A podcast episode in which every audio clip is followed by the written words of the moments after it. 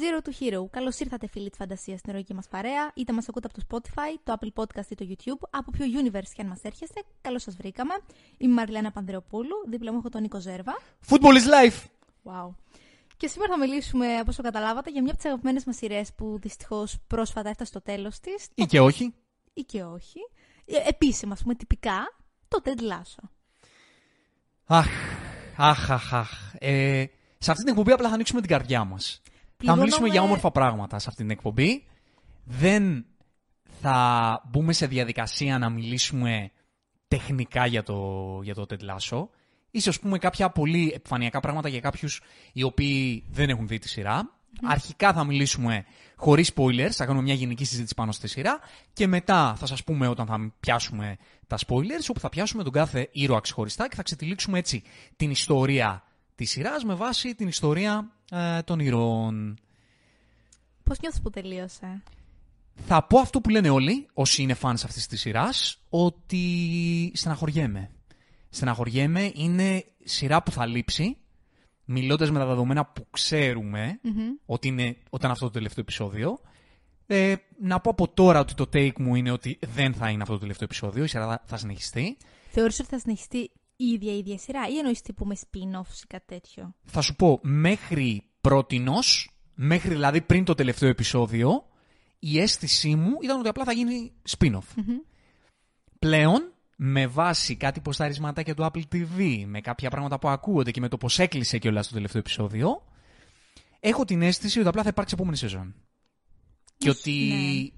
Ναι, ας μην πω κάτι άλλο, γιατί ακόμα είμαστε Ναι, στο ναι, ναι, ναι, territory ναι, ναι. το spoiler free. Θα πω αυτό. Δεν ξέρω, μου φαίνεται περίεργο να σου πω. Εκεί που είχαν πει ότι ξέρεις επίσημα έχουμε κλείσει.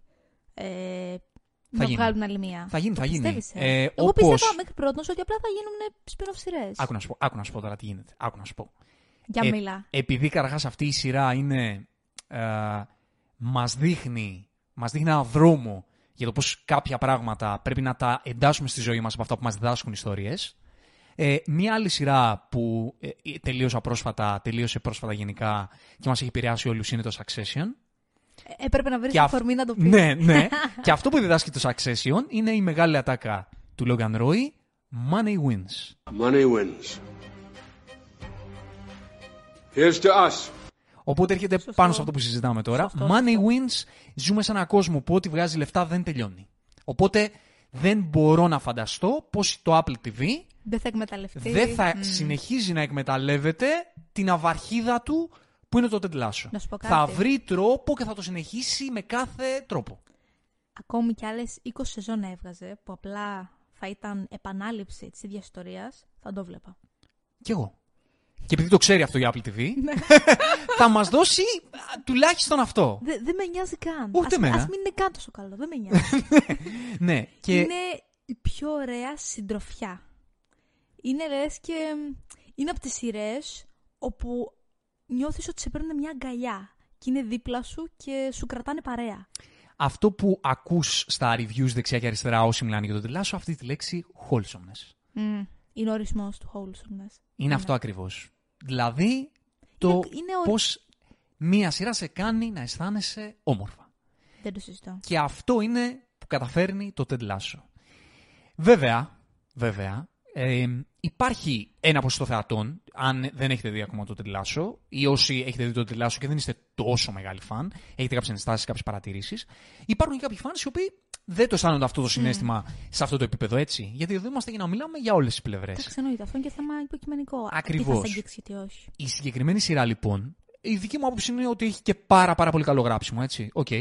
Αλλά μπορώ να καταλάβω κάποιους οι οποίοι ε, έχουν κάποια θέματα ειδικά στην τελευταία σεζόν με το γράψιμο. Μπορεί κάπου να αισθάνθηκαν ότι επαναλαμβανόταν η σειρά στην τέταρτη σεζόν. Μπορώ να τα ακούσω όλα αυτά. Παίρνω πάλι, κάνω πάλι το δικηγόρο του διαβόλου ε, σε αυτήν εδώ την εκπομπή. Αλλά το κάνω γιατί αυτή είναι η ουσία αυτού του πράγματος που κάνουμε εδώ. Εμείς οι άνθρωποι που μιλάμε για ταινίες και σειρές. Γιατί δεν έχει σημασία για μένα σε αυτή τη δραστηριότητα του να μιλάς για ταινίες και σειρές το να κρίνεις. Εμείς δεν είμαστε και κριτικοί, Ω, έτσι. ακριβώς. Α, Δηλαδή, αν Ακριβώς. κάποιος μπορεί να κρίνει, είναι κριτική με όποιο τρόπο κρίνουν και όποιος μπαίνει στη διαδικασία να διαβάσει μια κριτική. για ταινίες και σειρές. Αυτό όμως που κάνουμε εμείς οι fans, που είμαστε απλοί fans, δεν έχουμε καμιά ιδιότητα και απλά μιλάμε για τέτοια πράγματα, είναι το να συζητάμε το πώς αισθανόμαστε εμείς. Και επειδή αυτή η σειρά, το Α και το Μέγα της είναι αυτό το feeling, εμείς αυτό εδώ θα κάνουμε. Ε, θα μιλήσουμε για το feeling. Το οποίο, αν το αισθάνεσαι, το αισθάνεσαι. Αν δεν το αισθάνεσαι ή έχεις σταματήσει να το αισθάνεσαι σε κάποιο σημείο της σειράς, τότε είναι πολύ εύκολο να σταματήσεις να σε αφορά. Έτσι. Και να σου πω κάτι, αυτό ίσως είναι και το καλύτερο. Δηλαδή, αν κάτι δεν σε αγγίζει, γιατί να το συνεχίσεις; Ναι.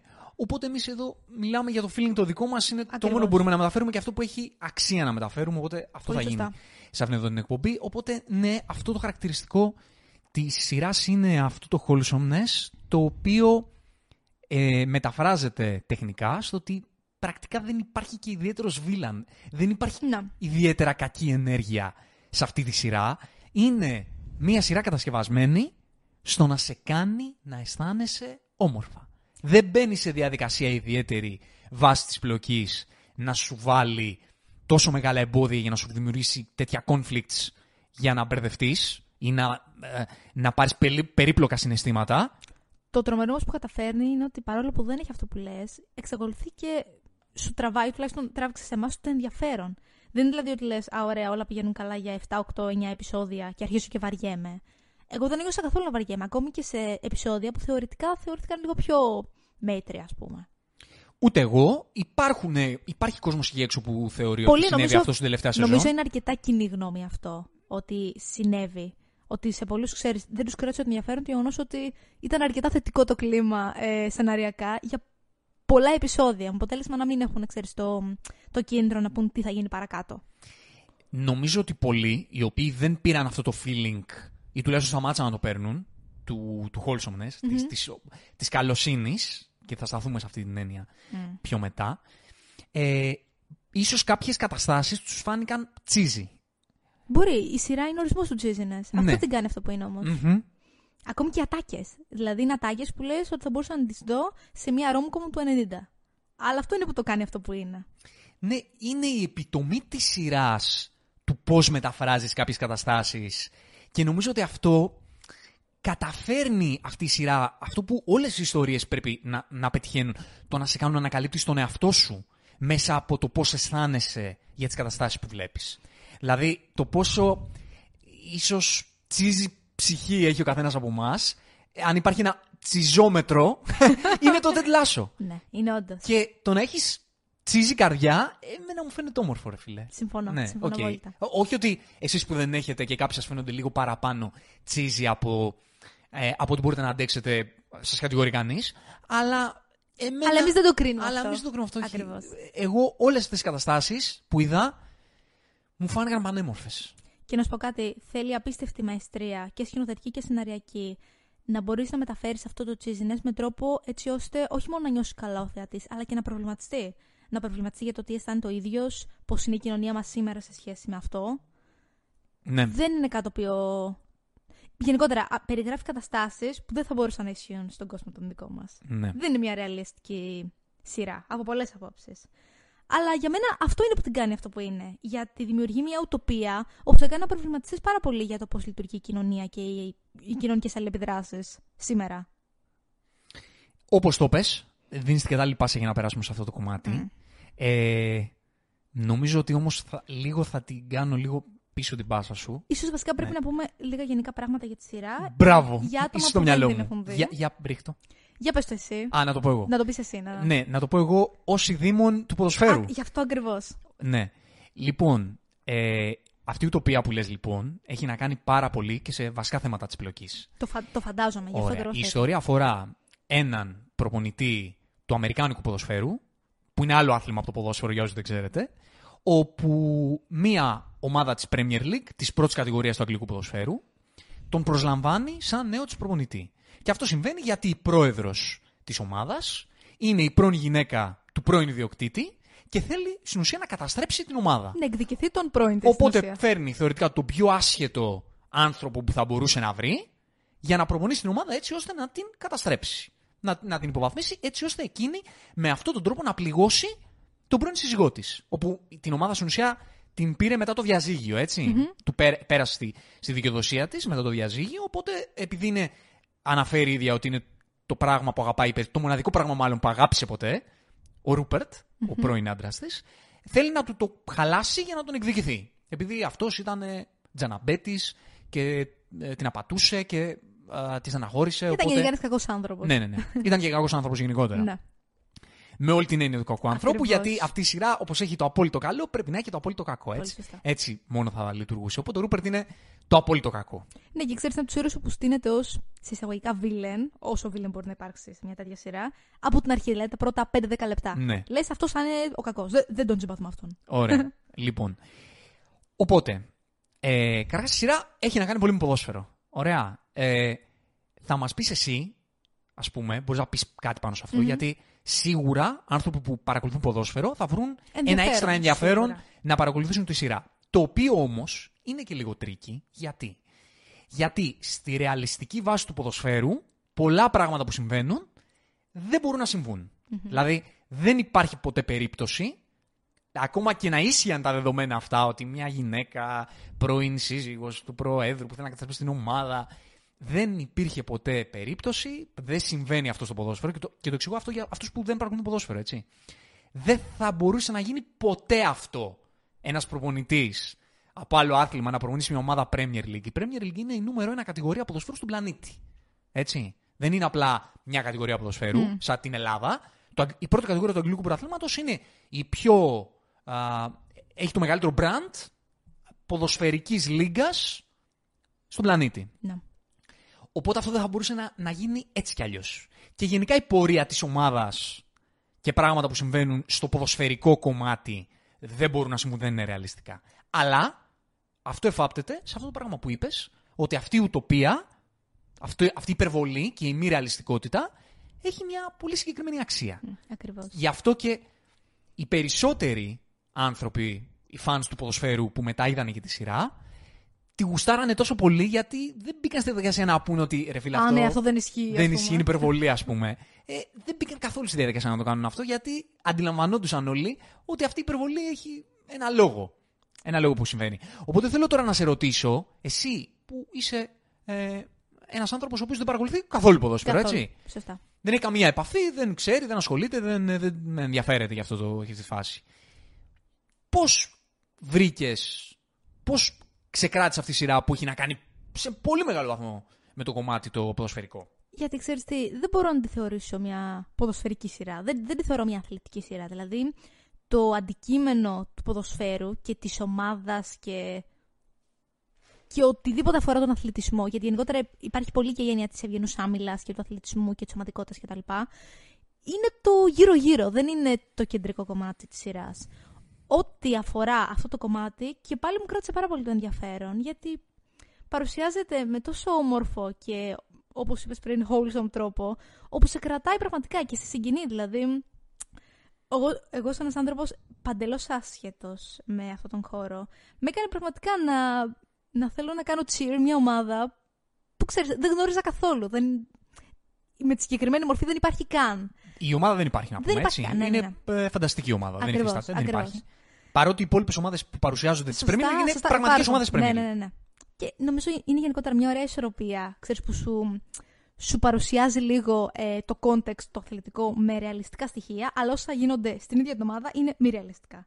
Δηλαδή είναι πολύ, ισορροπημένο, πολύ ισορροπημένη αντίθεση. Ναι. Και υπάρχουν κάποια πρόσωπα που εμφανίζονται που είναι όντως Σωστά, αληθινά. αληθινά και, κα... και ο περίγυρος που δεν είναι αληθινός. Έτσι. Σωστά, σωστά, ακριβώς. Άρα, ε, κοίτα, στην αρχή όταν ήταν να ξεκινήσω τη σειρά, αυτός ήταν ο μόνιμος προβληματισμός μου. Δηλαδή, πριν βάλω το πρώτο επεισόδιο, τύπου ακούγονται τόσα καλά πράγματα για αυτή τη σειρά, θα καταφέρει να με κρατήσει, ή πρέπει να έχεις κάποιο ε, αθλητικό background ή κάποια αγάπη για το συγκεκριμένο άθλημα, ώστε να μπορείς να το παρακολουθήσει και να το εκτιμήσεις για αυτό που είναι. Γιατί εντάξει, μπορεί απλά μπορεί να ήταν κάτι τέτοιο έτσι, δεν θα ήταν κακό. Μπορεί να, να είναι για ανθρώπους που μπορούν να εκτιμήσουν λίγο περισσότερο το συγκεκριμένο άθλημα. Στην προκειμένη περίπτωση δεν ισχύει κάτι τέτοιο και έχω ακούσει μάλιστα και από πάρα πολλούς, δηλαδή δεν είμαι η μοναδική εξαίρεση σε αυτό, ότι αγάπησαν πάρα πολύ αυτή τη σειρά και τους ήρωές της και την εξέλιξη της ιστορίας, παρόλο που μπορεί να μην έχουν καμία απολύτως σχέση με το άθλημα. Άρα για μένα δεν παίζει κανέναν απολύτως ρόλο. Νομίζω ότι γενικά ο αθλητισμός και ε, η όλη δραστηριότητα της ομάδας, η ποδοσφαιρική, είναι απλά ο μοχλός είναι απλά το, Ακριβώς. το μέσο για να πατήσει η σειρά στις ε, θεματικές που ε, καταπιάνεται. Ακριβώς. Η, η θεματική της ομαδικότητας, της συντροφικότητας, της ανθρωπιάς, Της φιλίας, της φιλίας. της οικογένειας. Αυτά. Τα οποία όλα αυτά, όλες αυτές τις θεματικές σε μια ομάδα αθλητική, οποιαδήποτε αθλήματος, το ποδόσφαιρο είναι απλά τυχαίο ε, στο πώς ε, ε, εφάπτεται, ε, είναι απλά το μέσο. Ακριβώς. Και παρότι έχει αρκετό ποδόσφαιρο η σειρά, το ποδόσφαιρο που έχει είναι τόσο όσο. Εγώ πάντως δεν βαρέθηκα ποτέ λόγω πολύ ποδοσφαίρου. Δηλαδή δεν υπήρχε ποτέ στιγμή όπου λέω παίζουν εδώ και 10-15 λεπτά. Έχω βαρεθεί. Γιατί και πάλι οτιδήποτε δείχνει κινείται βάσει της ιστορίας. Όχι με στόχο να σου δείξει το παιχνίδι, αλλά να σου δείξει πώς λειτουργούν οι ήρωες σε αυτή την ιστορία. Σε αυτό το παιχνίδι, στο κάθε επεισόδιο. Αυτό να. Δεν θα μιλήσουμε τώρα για ηθοποιούς, τώρα να πούμε ποιος παίζει κτλ. Θα Όχι, όχι, πιάσουμε όχι, όχι. ε, στα spoilers. Να πούμε για το κομμάτι τώρα που ανέφερες, για να περάσουμε σε αυτό, το κομμάτι το τι είναι αυτό το vibe που σου δίνει η σειρά και είναι τα πάντα πάνω στη σειρά και αυτό χωράει και συζήτηση για το πώς μεταφέρεται και το τι μας, ε, μας Τι μας κάνει να νιώθουμε. τι μας κάνει να νιώθουμε. Όμως, όμως, πριν από αυτό, ήρθε η ώρα, επειδή την προηγούμενη φορά ε, έκανα εγώ το κάλεσμα για subscribes και ιστορίες Wow, το είχα ξεχάσει αυτό. και μου είχες πει «Α, καλά τα λες» και σου έδωσα το challenge, έλα να το κάνεις εσύ τώρα να δούμε εσύ το κάνεις καλύτερα. Τώρα με πιάνεις φούλα προετοίμαστη. Ναι, έτσι είναι όμως. Έτσι δοκιμάζεσαι. Έτσι θα σκληραγωγηθείς. Για πες τι να κάνουν Ξέρεις τι, οι ωραία φίλοι. τάκα, όπως είπες εσύ, δεν έχω να πω. Γιατί στο προηγούμενο... Το καθάσεις με έθεσες- τον τρόπο του. Καθάσεις με τον τρόπο. Καθάσεις με τον τρόπο του. Εγώ είμαι υπερφύαλος γιατί δεν έχω άλλο τρόπο. Εσύ είσαι το δικό σου τρόπο.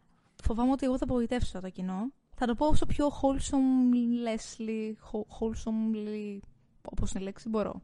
Με το στυλ του ο καθένας. Έτσι, Θα με το δούμε, στυλ θα του. δούμε το, από το αποτέλεσμα. Μπορεί εσύ να μαζέψεις περισσότερα subscribes. Λες να από βάλουμε μένα. ψηφοφορία. Για, να- για να δούμε, για να δούμε. Λοιπόν, στη συγκεκριμένη, στο συγκεκριμένο επεισόδιο δεν έχουμε ταξίδια φαντασίας και ηρωικών περιπετειών, αλλά έχουμε και πάλι ένα πάρα πολύ στοργικό και γλυκό επεισόδιο. Άρα θα πω ότι αν θέλετε να συνεχίσετε να είστε μαζί μας και να εκτιμάτε ακόμη και αυτά τα συναισθηματικά επεισόδια και όχι μόνο τα φαντασιακά, μπορείτε να το κάνετε με ένα subscribe στο κανάλι μας στο YouTube και ένα follow στο κανάλι μας στο Spotify και αν θέλετε να μας δώσετε λίγη ακόμη αγάπη μπορείτε να το κάνετε με ένα like ή με το να μας αφήσετε ένα σχόλιο στο βίντεο μας στο YouTube καθώς και με ένα ωραίο rating 5 αστεριών κατά προτίμηση στο Spotify. Τα- εξαιρετικότατη. εξαιρετικότατη. Λίγο πιο γλυκό και ανάλαφρο. Θα δούμε. Εκ του αποτελέσματος θα κρυθείς. Εκ του Πω, πω, αποτελέσματος. Τι ανταγωνιστικός που Όχι, είσαι. όχι, όχι. Αυτός θα ήταν ο Ρούπερτ. Ναι, Αυτή η θα σειρά μας διδάσκει. Και τώρα πώς πώς παίρνω την πάσα μόνος μου, πώς δριπλάρω. Συγκλονιστικό. Σου το Roy Kent. Αυτή τη στιγμή βάζεις το, βάζεις το μετάλλιο στον εαυτό σου. ναι, ναι. Όπως είναι το μη με τον Ομπάμα. ναι. με καταπληκτική ενέργεια θα πω ότι όπως λοιπόν ακριβώς μας διδάσκει αυτή η σειρά δεν είναι το αποτέλεσμα ρε φίλε που μετράει. Δεν είναι εν τέλει το αποτέλεσμα που μετράει. Μπορεί να ακούγεται τσίζι, μπορεί να ακούγεται ε, υπερβολικό, μπορεί να ακούγεται ουτοπικό, αλλά άμα το, το σκεφτείς πολύ ουσιαστικά, το αποτέλεσμα είναι και λίγο πλασματικό. Το θέμα είναι το πώς εσύ ορίζεις το, τους στόχους σε αυτή τη ζωή και το πώς εν τέλει θα, θα δημιουργήσεις ένα πλαίσιο το οποίο σε κάνει να αισθάνεσαι καλά.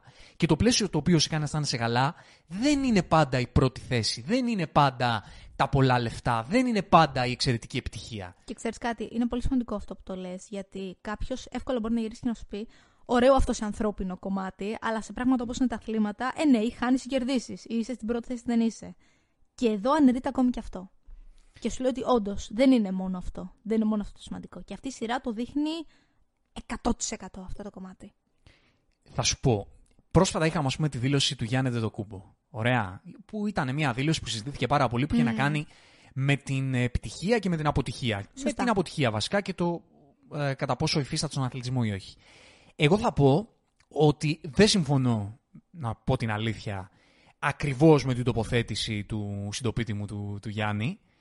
Ε, αλλά πίσω από αυτό που, που είπε, στη γενική εικόνα, αυτό που ήθελε να πει είναι ότι η, α- η επιτυχία δεν είναι πάντα μονοδιάστατη. Είναι λίγο πιο σχετική έννοια της επιτυχίας. Κατά τη γνώμη τη δική μου, επιτυχία και αποτυχία υπάρχει στον αθλητισμό. Δηλαδή, στο αγωνιστικό κομμάτι, ναι, αν, δεν, αν ο στόχος είναι το πρωτάθλημα και δεν το πάρεις, απέτυχε ο στόχος σου. Αυτό δεν σημαίνει όμως ότι είναι το, το τέλος του κόσμου. Δεν σημαίνει ότι αν αποτύχεις να πάρεις το πρωτάθλημα, ότι σημαδεύεσαι σαν άνθρωπος ή μπαίνει ταμπέλα πάνω σου ενός αποτυχημένου ανθρώπου. Δεν ισχύει αυτό. Έχει να κάνει με το τι στόχους βάζεις και στο τέλος η πραγματική επιτυχία ή η αποτυχία έχει να κάνει με το πώς εσύ αισθάνεσαι στο τέλος της ημέρας. Όχι με το πώς θα σε κρίνει ο κόσμος, όχι με το πώς θα σε γράψει ιστορία, με το πώς εσύ αισθάνεσαι με αυτά που έχεις καταφέρει στη ζωή σου. Αυτή είναι η ουσία. Ναι, σε αγωνιστικό επίπεδο και η Richmond υπήρχαν κάποιε σεζόν, δεν μιλάμε ακόμα με σχόλια, που απέτυχε στο αγωνιστικό της κομμάτι. Όμως, στη ευρύτερη, στην ευρύτερη εικόνα, αυτό που κατάφεραν οι, οι άνθρωποι αυτοί που συμμετείχαν σε αυτό το, ε, σε αυτό το project, σε αυτή την προσπάθεια, σε αυτή την προσπάθεια μπράβο, ε, κατάφεραν να εξελίξουν τους εαυτούς τους. Άρα στο τέλος της ημέρας τι ήταν πιο σημαντικό; Ακούγεται τσίζι, ναι. Δεν είναι όμως, ρε φίλε. Δεν είναι τσίζι. Αν το σκεφτείς, είναι το μοναδικό είναι... που όντως μπορεί να σε φέρει ναι. στην ευτυχία. Και την επαγγελματική και την ε, συναισθηματική. Τον είναι... αισθανθεί δηλαδή mm-hmm. πετυχημένος και ολοκληρωμένος ως άνθρωπος σε αυτό που κάνεις. Ε, πάλι θα το πω λίγο στο αθλητικό, αλλά είναι ευρύτερη έννοια της συζήτησης. Εννοείται, φυσικά. Υπάρχουν κάποιοι αθλητές, ας πούμε, έτσι, ε, οι οποίοι, οι, φίλοι, οι fans του αθλήματος, τους χαρακτηρίζουν αποτυχημένους στο τέλος τη καριέρας τους. Αυτός δεν πήρε πρωταθλήματα. Δεν έκανε αυτό. Αποτυχημένος, αποτυχημένη καριέρα. Μιλάμε τώρα, κάποιοι από τους ανθρώπους όμως είναι άνθρωποι οι οποίοι βγήκαν από τον γκέτο, δεν είχαν να φάνε, μέσα από αυτή την καριέρα έφτιαξαν, ε, έζησαν την οικογένειά τους, έδωσαν στη, στη, στη μητέρα τους ε, πράγματα τα οποία δεν τα είχε φανταστεί, έσωσαν τον εαυτό τους και κέρδισαν μια καλή ζωή. Ποιος θα πει ότι αυτοί οι άνθρωποι είναι αποτυχημένοι; Και πολλές φορές και σε αγωνιστικό επίπεδο, αυτοί οι άνθρωποι μπορεί να ήταν στο top επίπεδο έτσι. Ακριβώς. Πέσανε σε top επίπεδο, απλά δεν πήραν το πρωτάθλημα ποτέ. Δεν πήραν, ποτέ, δεν πήραν αρκετά πρωταθλήματα ή δεν πήραν και ποτέ πρωτάθλημα. Αυτό όμως δεν μειώνει την ικανότητά τους, το ταλέντο τους. Παίζανε σε top επίπεδο. Ή την αγωνιστικότητά ναι. τους έτσι. Ναι. Γιατί τι ψυχικά αποθέματα χρειάζεται όταν έχεις ξεκινήσει από το μηδέν και εξακολουθείς και αγωνίζεσαι έτσι ώστε να κατακτάς αυτό που θέλεις και να παλεύεις χρόνο με το χρόνο να είσαι στο top του εαυτούς σου και των ικανοτήτων σου. Αυτό ακριβώς. Και αυτό έχει να κάνει με τον αθλητισμό, αλλά δεν έχει να κάνει μόνο με τον αθλητισμό. Έχει να κάνει γενικά με τους στόχους που βάζει ο καθένας στη ζωή του. Ναι, Προφανώς, και το δείχνει αυτό η σειρά, πρέπει να παλεύεις για το στόχο σου έτσι. Και τον αγωνιστικό. Δεν, δεν, δεν λέμε ότι, οκ, okay, αδιαφόρησε. Πρέπει να κάνεις ό,τι καλύτερο μπορείς. Και πρέπει στο τέλος της ημέρας το γεγονός ότι έκανες ό,τι καλύτερο μπορούσες να, να είναι αρκετό. Να το σέβεσαι, να, να δίνεις αξία στην προσπάθειά ναι, σου. Βέβαια, βέβαια, να λες ότι έκανα την προσπάθειά μου, δίνω αξία και αν πέτυχα και κάτι, να γιορτάσω αυτό που πέτυχα, όποιο και αν ήταν αυτό. Δεν είναι. Πολλές φορές βάζουμε ψηλού στόχους, ας πούμε, και αν καταφέρουμε κάμποσα πράγματα, αλλά δεν φτάσουμε το, τον απότερο σκοπό, λέμε απέτυχα. Και να σου πω κάτι. Εγώ δεν θα πω όχι δεν απέτυχες. Απέτυχες. Απέτυχες. Αλλά απέτυχες σε κάτι άλλο. Και σε αυτό το οποίο πέτυχες, αυτό το οποίο πέτυχες μάλλον, πρέπει να το εκτιμάς. Λέμε πολλές φορές για κάθε στόχο που βάζει ο καθένας, ρε παιδί μου, κατάλαβε.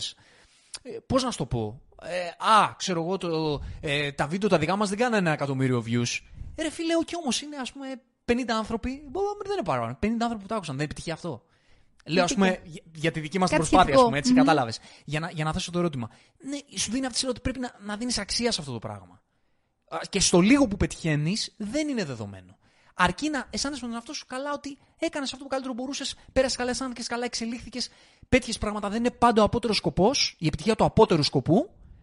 Ε, η, το, το, το, αποτέλεσμα που σε κρίνει, που κρίνει την προσπάθειά σου και σε κρίνει εσένα σαν άνθρωπο. Και να σου πω κάτι, νομίζω ότι είναι από τις σειρές όπου όντως έδειξε ότι το να γνωρίσει τον εαυτό σου, να, να βουλώσεις τα κενά που έχεις, τα ψυχικά, να έρθεις σε, σε ειρήνη με το παρελθόν σου και να δημιουργήσεις ουσιώδεις σχέσεις, εν τέλει βοηθάει και την πρόοδο σου. Και σαν επαγγελματία, αλλά και σαν άνθρωπο γενικότερα.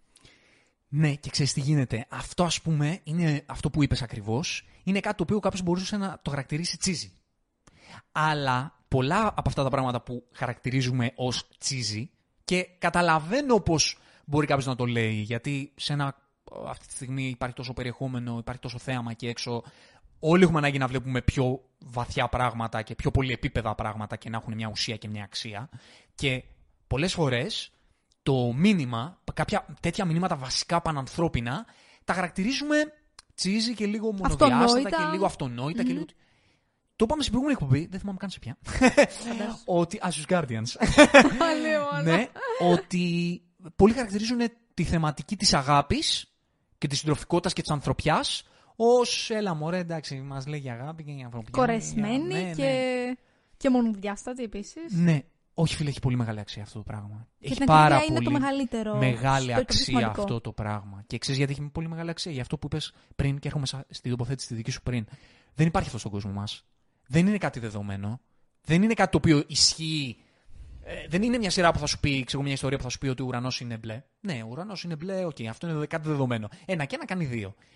Η καλοσύνη, η οποία έχει να κάνει πολύ με, τη, με το θέμα της, ε, της σειράς αυτής, δεν είναι δεδομένη. Όχι απλά δεν είναι δεδομένη, είναι... σ- Ε, την ψάχνεις για να τη βρεις στον κόσμο μας. Ακριβώς. Και την, ψάχνουμε, και την ψάχνουμε να τη βρούμε και στους ίδιους μας τους εαυτούς. Το οποίο είναι ακόμη χειρότερο, έτσι. Ναι. Γιατί αν δεν τη βρεις εσένα, δεν μπορείς να τη δώσεις και στους άλλους. Κανένας από εμάς δεν μπορεί να χαρακτηρίσει τον εαυτό του ε, καλοσυνάτο 100%. Και το να έχεις μια ιστορία όπου είναι το εικόνισμα της καλοσύνης είναι πρότυπο. Είναι ένα άξιο πρότυπο. Ένα πρότυπο το οποίο έχει αξία.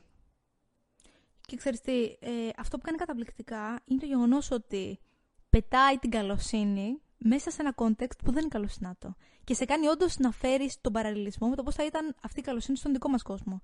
Που δεν χαρακτηρίζεται καθόλου από καλοσύνη. Ναι, γι' αυτό είναι που είπες και εσύ πριν ότι είναι ένα, α, μια εικόνα ενός κόσμου ουτοπικού. Να. Το, το Ted Lasso. Ο κόσμος του Ted Lasso, οι, οι άνθρωποι αυτοί του Ted Lasso. Και η αξία τους είναι ακριβώς ότι είναι πρότυπο. Ότι λες, κοίτα να δεις πώς ο κόσμος μπορεί να γίνει λίγο καλύτερος όταν υπάρχει καλοσύνη.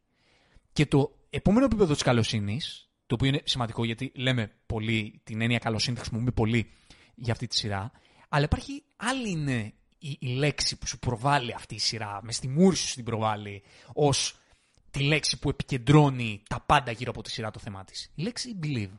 Μμ. Η λέξη της πίστης. Η λέξη αυτή για μένα, σε αυτή τη σειρά μεταφράζεται ως πίστη στον άνθρωπο. Αυτό που να σου πω είναι και πίστη στην καλοσύνη. Ναι. Είναι πίστη στην καλοσύνη. Πίστη στον άνθρωπο. Δηλαδή, πίστη ότι μπορεί ο άνθρωπος να έχει ένα φως, να έχει όντως μέσα του καλό το οποίο θέλει να δείξει. Και απλά ίσως λόγω συνθήκων ή λόγω του παρελθόντος του ή των προηγούμενων σχέσεων του, να μην το έχει βγάλει προς τα έξω, να μην το έχει εξωτερικεύσει. Και σε αυτή τη σειρά ένα πολύ μεγάλο κομμάτι το οποίο προοδεύει την πλοκή, τα εμπόδια δηλαδή που έρχονται και ο τρόπος με τον οποίο τα ξεπερνάνε οι ήρωες, είναι με αυτή τη λέξη. Να. Με το, ότι, ναι, ναι, ναι, ακριβώς. με το ότι πίστεψαν ότι ο άνθρωπος με τον οποίο έχουν ένα θέμα μπορεί να γίνει καλύτερος. Ακριβώς. Και αυτός ο άνθρωπος πήρε αυτή την ευκαιρία και τη χρησιμοποίησε. Στην πραγματικότητα θα βρεθούμε απέναντι σε ανθρώπους που είναι 100% τοξικοί, είναι 100% κακοί και υπάρχουν και τέτοιοι σε αυτή τη σειρά. Ένας βασικά. Ο Ρούπερ το είπαμε. υπάρχουν και αυτοί οι άνθρωποι, αλλά δεν πρέπει να παίρνουμε εμείς σαν δεδομένο ότι όλοι είναι τέτοιοι. Και πρέπει να παραδειγματιζόμαστε να μην είμαστε εμείς αυτοί. Οπότε η έννοια της πίστης σε αυτή τη σειρά λειτουργεί ε, πάντα ανταποδοτικά. Να. Στη- Στο δικό μας κόσμο δεν λειτουργεί ανταποδοτικά. Όμως, σου λέει αυτή η ιστορία ότι έχεις την ευκαιρία, ότι όχι μάλλον έχεις την ευκαιρία, ότι έχεις την επιλογή να δείξεις αυτή την πίστη. Και αν δεν σου ανταποδοθεί, προχωρά παρακάτω. Πήγαινε στον επόμενο. Αλλά κάνε το βήμα να τη δείξεις αυτή την πίστη, να πάρεις αυτή την επιλογή και άμα δεν, πάει, δεν ε, οδηγηθεί σε κάτι καλό, δεν πειράζει. Ακριβώς. Είναι, είναι το μήνυμα το να μην είσαι κι εσύ ο ίδιος κλειστός στην καλοσύνη την ίδια. Δηλαδή, να μην παρεξηγήσεις κάποιον και να πεις Μου δείχνει κάτι αρνητικό, άρα δεν υπάρχει περίπτωση να έχει και μέσα του κάποιο φως, να έχει κάτι καλό να δείξει. Και νομίζω αυτό είναι και το βασικό νόημα της σειράς. Γιατί ξέρεις, όπως είπες και εσύ, είναι ανταποδοτικό το καλό και η καλοσύνη γενικότερα σε αυτή τη σειρά. Και όπως είναι λογικό, στην πραγματική ζωή αυτό δεν μπορεί να ισχύει πάντα. Επειδή ακριβώς υπάρχει τέτοια τοξικότητα και συναισθήματα τα οποία δεν ανταποδίδονται από όλους. Όχι καλός κακός, μόνο κακός. Ε, και πάλι σου περνάει το μήνυμα να μην αφήνει αυτό τον άνθρωπο γενικότερα να πτωείται, αλλά και πάλι να πιστεύει στο ότι ο, ο άνθρωπος που έχει μπροστά του μπορεί να προσφέρει κάτι καλό και σε εκείνον αλλά και γενικότερα στον κόσμο. Και η λύση είναι που σου δίνει η σειρά, ας πούμε, στο πόσο ο κόσμος μπορεί να γίνει καλύτερος, ότι στο ξεκινάει με την έννοια ότι αν θες να αλλάξει τον κόσμο, ξεκινά από σένα. Γίνε εσύ αυτός και αν όλοι σιγά σιγά αρχίσουμε και γινόμαστε αυτοί και πληθαίνουμε οι άνθρωποι που, που έχουν ως καλό μέσα πρώτο τους. πράγμα στο μυαλό τους να κάνουν κάτι καλό, να δώσουν την ευκαιρία στην καλοσύνη προς τον απέναντι, αν το κάνουμε όλο αυτό λίγο, λίγο, λίγο θα αρχίσει ο κόσμος μας να γίνεται καλύτερος. Και αυτή η ουτοπία που έδειξε το Ted Lasso είναι η εικόνα του πώς θα μπορούσε να ήταν ο κόσμος ή σε ποια κατεύθυνση θα μπορούσε να οδηγηθεί ο κόσμος αν είχαμε λίγο περισσότερη καλοσύνη. Και γιατί σου δείχνει κιόλας έμπρακτα Ναι, ναι, ναι, ότι αν ακριβώς. έχεις αυτή τη, την άτιμη την καλοσύνη, πρακτικά η ζωή σου μπορεί να γίνει καλύτερη. Με, με πολύ πρακτικό τρόπο. Για- Αυτό δείχνουν οι ιστορίες αυτών των ηρώων. Με πολύ πρακτικό τρόπο και όχι μόνο στη θεωρία και στη. Ναι, δεν στο αφήνει και στον αυθαίρετα αέρα. και αφηρημένα. Ναι, Τύπου πώς θα ήταν αν. Και η αλήθεια είναι ότι α, είναι από τα λίγα ρεαλιστικά πράγματα αυτά του γραψίματος. Του ότι βλέπεις ήρωες όπου όντως μέσα από την καλοσύνη και την ευγένεια και τη θετικότητα κατάφεραν να αλλάξουν τη ζωή τους με πολύ ρεαλιστικό τρόπο. Δηλαδή ότι όντως μερικές πράξεις καλοσύνης οδήγησαν από το Α στο Β. Μμμ. Και ε, μέσα σε όλα αυτά, επίσης πολύ σημαντικό θέμα της σειράς και ο ίδιος ο, ο Jason Sudeikis αυτό πρόβαλε πάντα σε ό,τι, σε ό,τι συζητούσε για τη σειρά σαν το κύριο θέμα της σειράς είναι τα θέματα της ψυχικής υγείας, έτσι. Εκεί θα, Και- εκεί θα κατέληγα. Ναι. Και επειδή ανέφερες πριν, στο, στο οποίο συμφωνώ, αλλά θέλω να βάλω ένα μικρό αστερίσκο, ότι δεν υπάρχουν πάντα, δεν υπάρχει βασικά σχεδόν κανένας κακός σε αυτή την σειρά και δεν υπάρχουν τόσα πολλά εμπόδια. Θέλω να βάλω αυτή τη διόρθωση. Ότι πολλές φορές τα εμπόδια σε αυτή τη σειρά είναι οι ίδιοι αυτοί των ηρώων. Τα ίδια τα τραύματα που έχουν, ε, οι αναμνήσεις τους, το παρελθόν τους, αυτά που τους προβληματίζουν και τους σκοτεινιάζουν, οι φόβοι τους. Και αυτό επίσης είναι κάτι που το δείχνει πολύ έμπρακτα και πολλές φορές δυσχεραίνει τις σχέσεις ανάμεσα στους ήρωες. Όπως συμβαίνει και στην πραγματική ζωή, έτσι. Ναι, πολύ σωστά τα λες. Ε, αυτό όντως που κάνει η σειρά και σου δείχνει ότι το εμπόδιο, ότι αν υπάρχει ένα εμπόδιο, αυτό ορίζεται, το, το, το κάνει πολύ συγκεκριμένο η σειρά, σε θέματα ψυχικής υγείας που μπορεί να έχει ο καθένας από εμάς. Και μπορεί να έχουμε όλοι τέτοια θέματα, έτσι. Μεγαλύτερα, μικρότερα και ο καθένας ε, από πού προέρχονται. Και στο κάνει, ακριβώς το μεταφράζει, ότι πολλές φορές η κακία και η τοξικότητα και το κακό προέρχεται από συγκεκριμένα θέματα ψυχικής υγείας Ακριβώς. που υπάρχουν. Και τι σου λέει, και το κάνει πάλι ε, πολύ συγκεκριμένα, ε, ποια είναι η λύση, ζήτα βοήθεια. Ακριβώς. Αντιμετώπισε τα στην πράξη. Αρχικά Μη αποδέξου γυρίσεις τα. στην πλάτη. Αρχικά αποδέξου τα. Ότι- Αποδέξου τα, ότι υπάρχει, μπράβο. Υπάρχει θέμα, ότι υπάρχουν πράγματα που μπορείς να φτιάξεις στο πώς βλέπεις τον εαυτό σου και πώς βλέπεις τους άλλους και θεραπεύσου. Θεράπευσε αυτό που μέσα σου σε τρώει και σε κάνει να βασανίζεσαι. Ακριβώς. Πρώτα είναι η συνειδητοποίηση Μμμ. και μετά ο, με αυτή τη συνειδητοποίηση έκανε και κάτι. Ακριβώς. Και σου λέει αυτή η σειρά μέσα από τις ιστορίες των ηρώων της ότι ωραία, φτάνεις στη συνειδητοποίηση, μετά αν θέλεις να βελτιώσεις τον εαυτό σου, ζήτα και βοήθεια. Από κάποιον ειδικό, από κάποιον δικό σου άνθρωπο, προσπάθησε να ξεπεράσεις τα προθέματά σου και εφόσον τα ξεπεράσεις, τότε θα είσαι να κάνει ε, ένα βήμα. Δηλαδή, αυτή την καλοσύνη ε, που λέει η σειρά και την έχει ως φάρο, στην επεξηγεί ότι πώς λειτουργεί αυτό το πράγμα. Πρέπει να ξεκινήσει από σένα. Δεν γίνεται αλλιώς. Δεν γίνεται αν εσύ νιώθεις άσχημα με τον εαυτό σου ε, και με, με τον τρόπο που σκέφτεσαι και τις αναμνήσεις σου να φέρεις το καλό στους άλλους. Δεν γίνεται. Και αυτό βλέπουμε έμπρακτα και στην ίδια τη σειρά. Βλέπεις ηρωέ που είναι γεμάτοι φως και βασανίζονται. Αυτό δεν μπορεί να λειτουργήσει. Δεν είναι βιώσιμο. Και δεν είναι βιώσιμο όχι μόνο στην πραγματική ζωή, αλλά ακόμη και στο ίδιο το τοπικό σύμπαν της σειράς. Άρα πρώτα ξεκινάς από σένα και μετά προσπαθείς να βελτιώσεις τον κόσμο.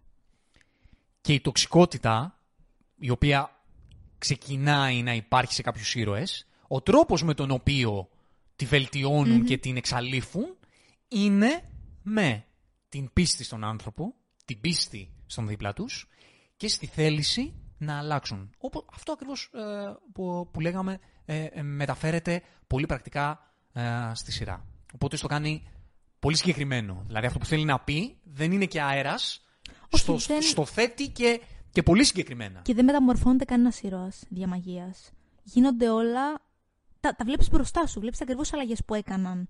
Την αυτογνωσία στην οποία ήρθαν και το πόσο πολύ πάλεψαν για να καταφέρουν να αλλάξουν τον εαυτό τους και μετά να αλλάξουν και τη ζωή τους την ίδια. Γι' αυτό υποστηρίζω ότι η σειρά έχει πολύ καλό γράψιμο, γιατί η εξέλιξη των ηρώων, και μπορεί να δεχθώ ότι κάποιες καταστάσεις μπορεί να φαίνονται τσίζες σε κάποιους κτλ. Αλλά εγώ, στα μάτια τα δικά μου, ε, θεωρώ ότι Η εξέλιξή τους εν τέλει, αν εξαιρέσεις τα ποια, ποιες ακριβώς καταστάσεις ήταν αυτές που τους οδήγησαν να περάσουν τα επίπεδα, αλλά σαν εξέλιξη το γράψιμο ήταν πολύ εύστοχο. Συμφωνώ απόλυτα. Συμφωνώ απόλυτα. Και ξέρεις κάτι, όλοι οι ήρωες είχαν ένα ταξίδι. Όλοι.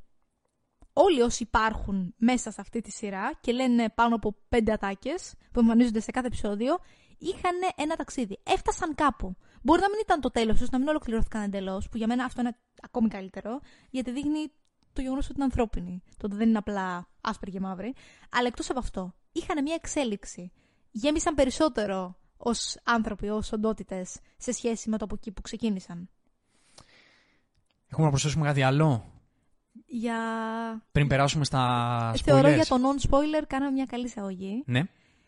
Οπότε ήρθε η ώρα να πιάσουμε έναν έναν τους ήρωες και να μιλήσουμε για αυτούς. Και να μιλήσουμε βέβαια με βάση και τους ήρωες για πο- συγκεκριμένα πράγματα. Πώς τα οποία κινούνταν η ιστορία γενικότερα. μας, άρεσε πάρα, μας άρεσαν πάρα πολύ ε, στη σειρά. Οπότε, αν δεν έχετε δει το Ted Lasso, δεν το έχετε ολοκληρώσει κτλ., μπορείτε να πάτε να το ολοκληρώσετε. Και, να επανέλθετε. Και μετά να επανέλθετε. Αν το έχετε δει, ελάτε να κάνουμε καφενείο για Ted Lasso. λοιπόν, να το πιάσουμε. Λοιπόν, Ναι. Θα αφήσουμε τον Dead για το τέλος. Λ- Ναι, α, θα το πάμε έτσι. Επιβάλλεται. Ωραία. Από ποιο να ξεκινήσουμε, διαλέγεις. Ποιος να... Θα το πιάσουμε έτσι. Ποιος είναι αγαπημένος σου ήρωας στη σειρά εκτός του Ted. Εκτός Ted. Ο Τζέιμι. Ο Τζέιμι Ταρτουντουρουρουρου. Το περίμενα να το κάνεις. Βασικά περίμενα ότι θα ξεκινούσες με αυτό. Θα ήταν αυτό το intro μας. Ναι, α, ναι, σωστά. Ε, προτίμησα δεν πειράζει, έπαιξες το καλύτερα. football is life. ναι, ναι. Για πες Λοιπόν, για... ας ξεκινήσουμε για τον- Για για Jamie τον Tart του Jamie. τουρουρούτουρου. Θέλεις να κάνεις μια μικρή εισαγωγή γενικότερα για Ναι. τον ήρωα μου; Ο Τζέιμι Τάρντ είναι ένας ποδοσφαιριστής με πολύ ταλέντο. Είναι το αστέρι της ομάδας. Ναι, είναι μεσοεπιθετικός που οι μεσοεπιθετικοί είναι αυτοί έτσι πιο παίχτες που τραβάνε περισσότερο τα φώτα πάνω τους γιατί είναι ε, ε, οι επιθετικογενείς παίκτες γενικά τραβάνε περισσότερο αυτά πάνω τους, γιατί αυτοί ξεσβάζουν τα γκολ, είναι η χαρά του παιχνιδιού, δημιουργούν θέαμα. Οπότε αυτοί είναι και πιο ακριβοπληρωμένοι τις περισσότερες φορές. Είναι οι stars τις περισσότερες φορές, όχι πάντα, τις περισσότερες φορές. Εδώ ισχύει αυτό σίγουρα. Και επειδή η θέση αυτή του μεσοπιθετικού έχει κάποια, χρειάζεται να έχει κάποια εγωιστικά χαρακτηριστικά, το να κάνω κάποιες ατομικές ενέργειες, πολλές φορές κάποιοι από αυτούς που παίζουν παίζουν σε αυτές τις θέσεις είναι έτσι λίγο πιο εγωιστές και λιγότερο αλτρουιστές. Οπότε πάνω σε αυτό το πρότυπο Πάρα δημιουργήθηκε πολύ- ο Τζέιμι Τάρτ. Αυτό δεν το γνώριζα. Ναι. Ξέρεις ακριβώς ποια ήταν η θέση του και, και πώς λειτουργεί αυτό στην πραγματική ζωή. Θα πω μόνο ότι λειτουργήσε τέλεια εδώ. Ναι. Δηλαδή έπεσε 100% πάνω στο γράψιμο αυτού του ήρωα. Και πάνω σε αυτό που λέμε λοιπόν να πω ότι είπαμε ότι πολλά πράγματα που συμβαίνουν ποδοσφαιρικά δεν έχουν λογική. Τώρα θα μιλήσουμε με spoilers. Ε, ναι. Δεν είναι ποτέ δυνατόν η Richmond έτσι όπως ε, κινήθηκε και ανέβηκε να πάει να διεκδικήσει την Premier League. Δεν υφίσταται. Αυτό δεν, δεν γίνεται. Δεν Ναι. πάει να έχει το Θεό. Γαμώτο. Δεν γίνεται να παίξει total football. τα λέω τώρα μαζεμένα. τα το, ποδοσφαιρικά για όσους ξέρετε. Να Δεν σε γίνεται- ρωτήσω κάτι. Ναι. Πού γνώρισες το total football; Είναι όντως μια έννοια δηλαδή Ναι. που γνωρίζει. γν- Είναι ευρέως γνωστή. Ναι, ναι, ναι. ναι. Α, είναι. Το total football είναι. Φαντάστηκα ότι είναι πιο πολύ, ξέρεις, τύπου ακαδημαϊκή φιλοσοφία για τον αθλητικό Όχι, χώρο. είναι κάτι πολύ πρακτικό. Α, το total μάλιστα. football το εισήγαγε η ομάδα του Άγιαξ τη δεκαετία του 70, όπου στην ουσία ήταν ε, η πρώτη μεγάλη αλλαγή στο ποδόσφαιρο. Η Αυτή, η, ο Άγιαξ του δεκαετία του 70 θεωρείται μια από τις καλύτερες ομάδες όλων των εποχών. Και το total football ήταν ε, η φιλοσοφία τους, η οποία έτσι έβαλε ένα, ένα πολύ μεγάλο βήμα στην εξέλιξη του ποδοσφαίρου. Δεν είναι όμως χειροπιαστή στρατηγική, έτσι δεν είναι; Είναι πιο πολύ τρόπος παίξήματο. Καταλαβαίνεις τι εννοώ. Είναι πιο πολύ τρόπος mentality αθλητικό, έτσι δεν είναι; Όχι, έχει Όχι. και τεχνική Α, μετάφραση. μάλιστα. Οκ. Αλλά για να το παίξεις αυτό το total football, χρειάζεται να έχεις πολύ ταλαντούχους παίχτες. Τα λέω τώρα έτσι πολύ γενικά για να τα καταλαβαίνεις και εσύ. Ναι, να καλά, καταλαβαίνει καλά ο κόσμος, κάνεις, έτσι. γιατί- Οι- Οι πιο ποδοσφαιρόφιλοι καταλαβαίνουν τι εννοώ. Πρέπει να έχεις πολύ ταλέντο. Αυτό το total football δεν θα μπορούσε να το παίξεις με τίποτα η Richmond. Έτσι. Όχι, και όχι, τουλάχιστον τι δεν μπορούσε να το κρίμα. παίξει με τόσο, με τόσο καλή απόδοση. Υπάρχουν, μπορεί στο ποδόσφαιρο κάποια ομάδα με λιγότερο ταλέντο να παίξει ωραίο ποδόσφαιρο, αλλά δεν θα μπορούσε ποτέ να παίξει το απόλυτο total football και να φτάσει σε σημείο να διεκδικήσει την Premier League. Ειδικά όταν ήταν στον πάτο. Ναι, και να γίνει αυτό έτσι ξαφνικά μεσούς στη σεζόν. Έχει συμβεί, τώρα φαντα... ακούω τώρα τις σκέψεις εσένα τώρα του ποδοσφαιρόφιλου που άκουσα αυτό το, το podcast και λες: Ναι, αλλά η Λέστερ δεν είχε πάρει το πρωτάθλημα πριν, ε, τέτοιο έχει συμβεί αυτό.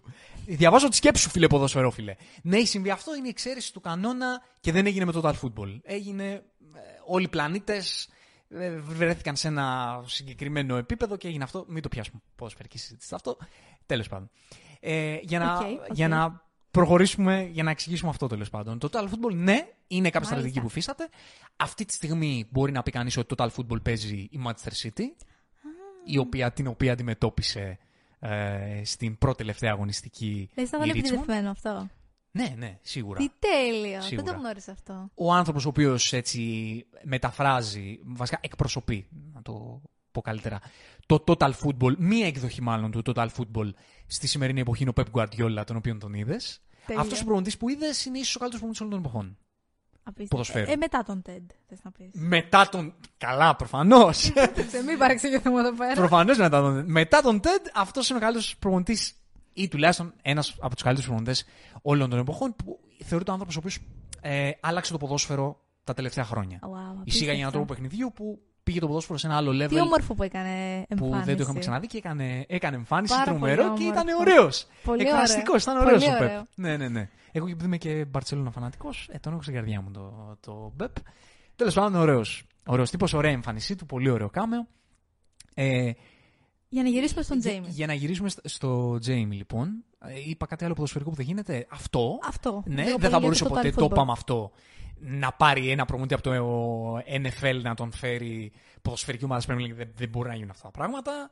Και δεν μπορεί η ομάδα τώρα, σαν μια ομάδα σαν τη Ρίτσμον, να διεκδικήσει στην Premier League από εκεί που είναι και στον πάτο της βαθμολογίας. Μετά ξανανεβαίνει, μετά ξαναπέφτει και μετά ξανανεβαίνει και διεκδικεί την Premier League. Δεν γίνεται αυτό προφανώς. Okay? Έλα, σταμάτα. Ναι, εντάξει, δεν πειράζει όμως. Μην το κάνεις αυτό τώρα. Δεν πειράζει καθόλου. δεν πειράζει. Αλλά μιλώντας λοιπόν για τον Τζέιμι, ε, για να επιστρέψουμε, ε, που λες, ε, ο, Πε- ο, ο ήρωας αυτός στήθηκε με βάση το πρότυπο του μεσοπιθετικού στο ποδόσφαιρο, που και πλέον στις μέρες μας είναι λίγο με Instagram, λίγο με, με, το, με τα social media γενικότερα, μη- λίγο με τα φώτα της δημοσιότητας, είναι λίγο χλεχλές Μμμ. και αυτή η χλεχλεδοσύνη του μεταφράζεται στην υπερβολή της με έναν από αυτούς τους τρόπους ε, τους οποίους είδε στο Τζέιμι να, να λειτουργεί.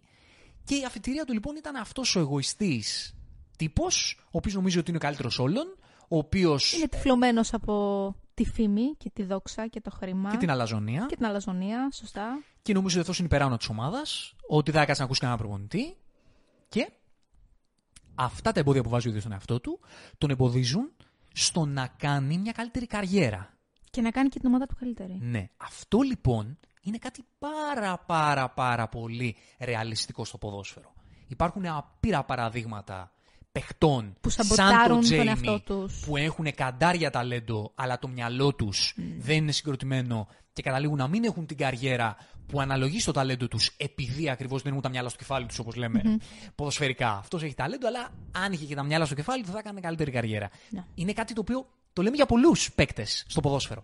Και ο Τζέιμι είναι ένας τέτοιος τύπος. Κοίτα, μου φαίνεται πάρα πολύ λογικό να, να υπάρχουν και στο ποδόσφαιρο, αλλά και στην σειρά ε, που, που αφορά το ποδόσφαιρο ε, αυτό το φαινόμενο. Δηλαδή, είναι, είναι πάρα πολύ γνωστό σε όλους τους χώρους να τυφλώνεσαι τόσο πολύ από την επιτυχία σου και να μην βλέπεις μπροστά σου πραγματικά. Δηλαδή, να, να καβαλάς πολύ το καλά μου που λέμε, που φτάνει στο σημείο να διαφορείς πλήρως για την εξέλιξη που ίσως είναι μεγαλύτερη από όσο νομίζεις που μπορεί να έχεις. Και στέκεσαι μόνος στο γεγονό ότι αυτή τη στιγμή είμαι το επίκεντρο της προσοχής και αδιαφορώ για όλα τα υπόλοιπα πράγματα.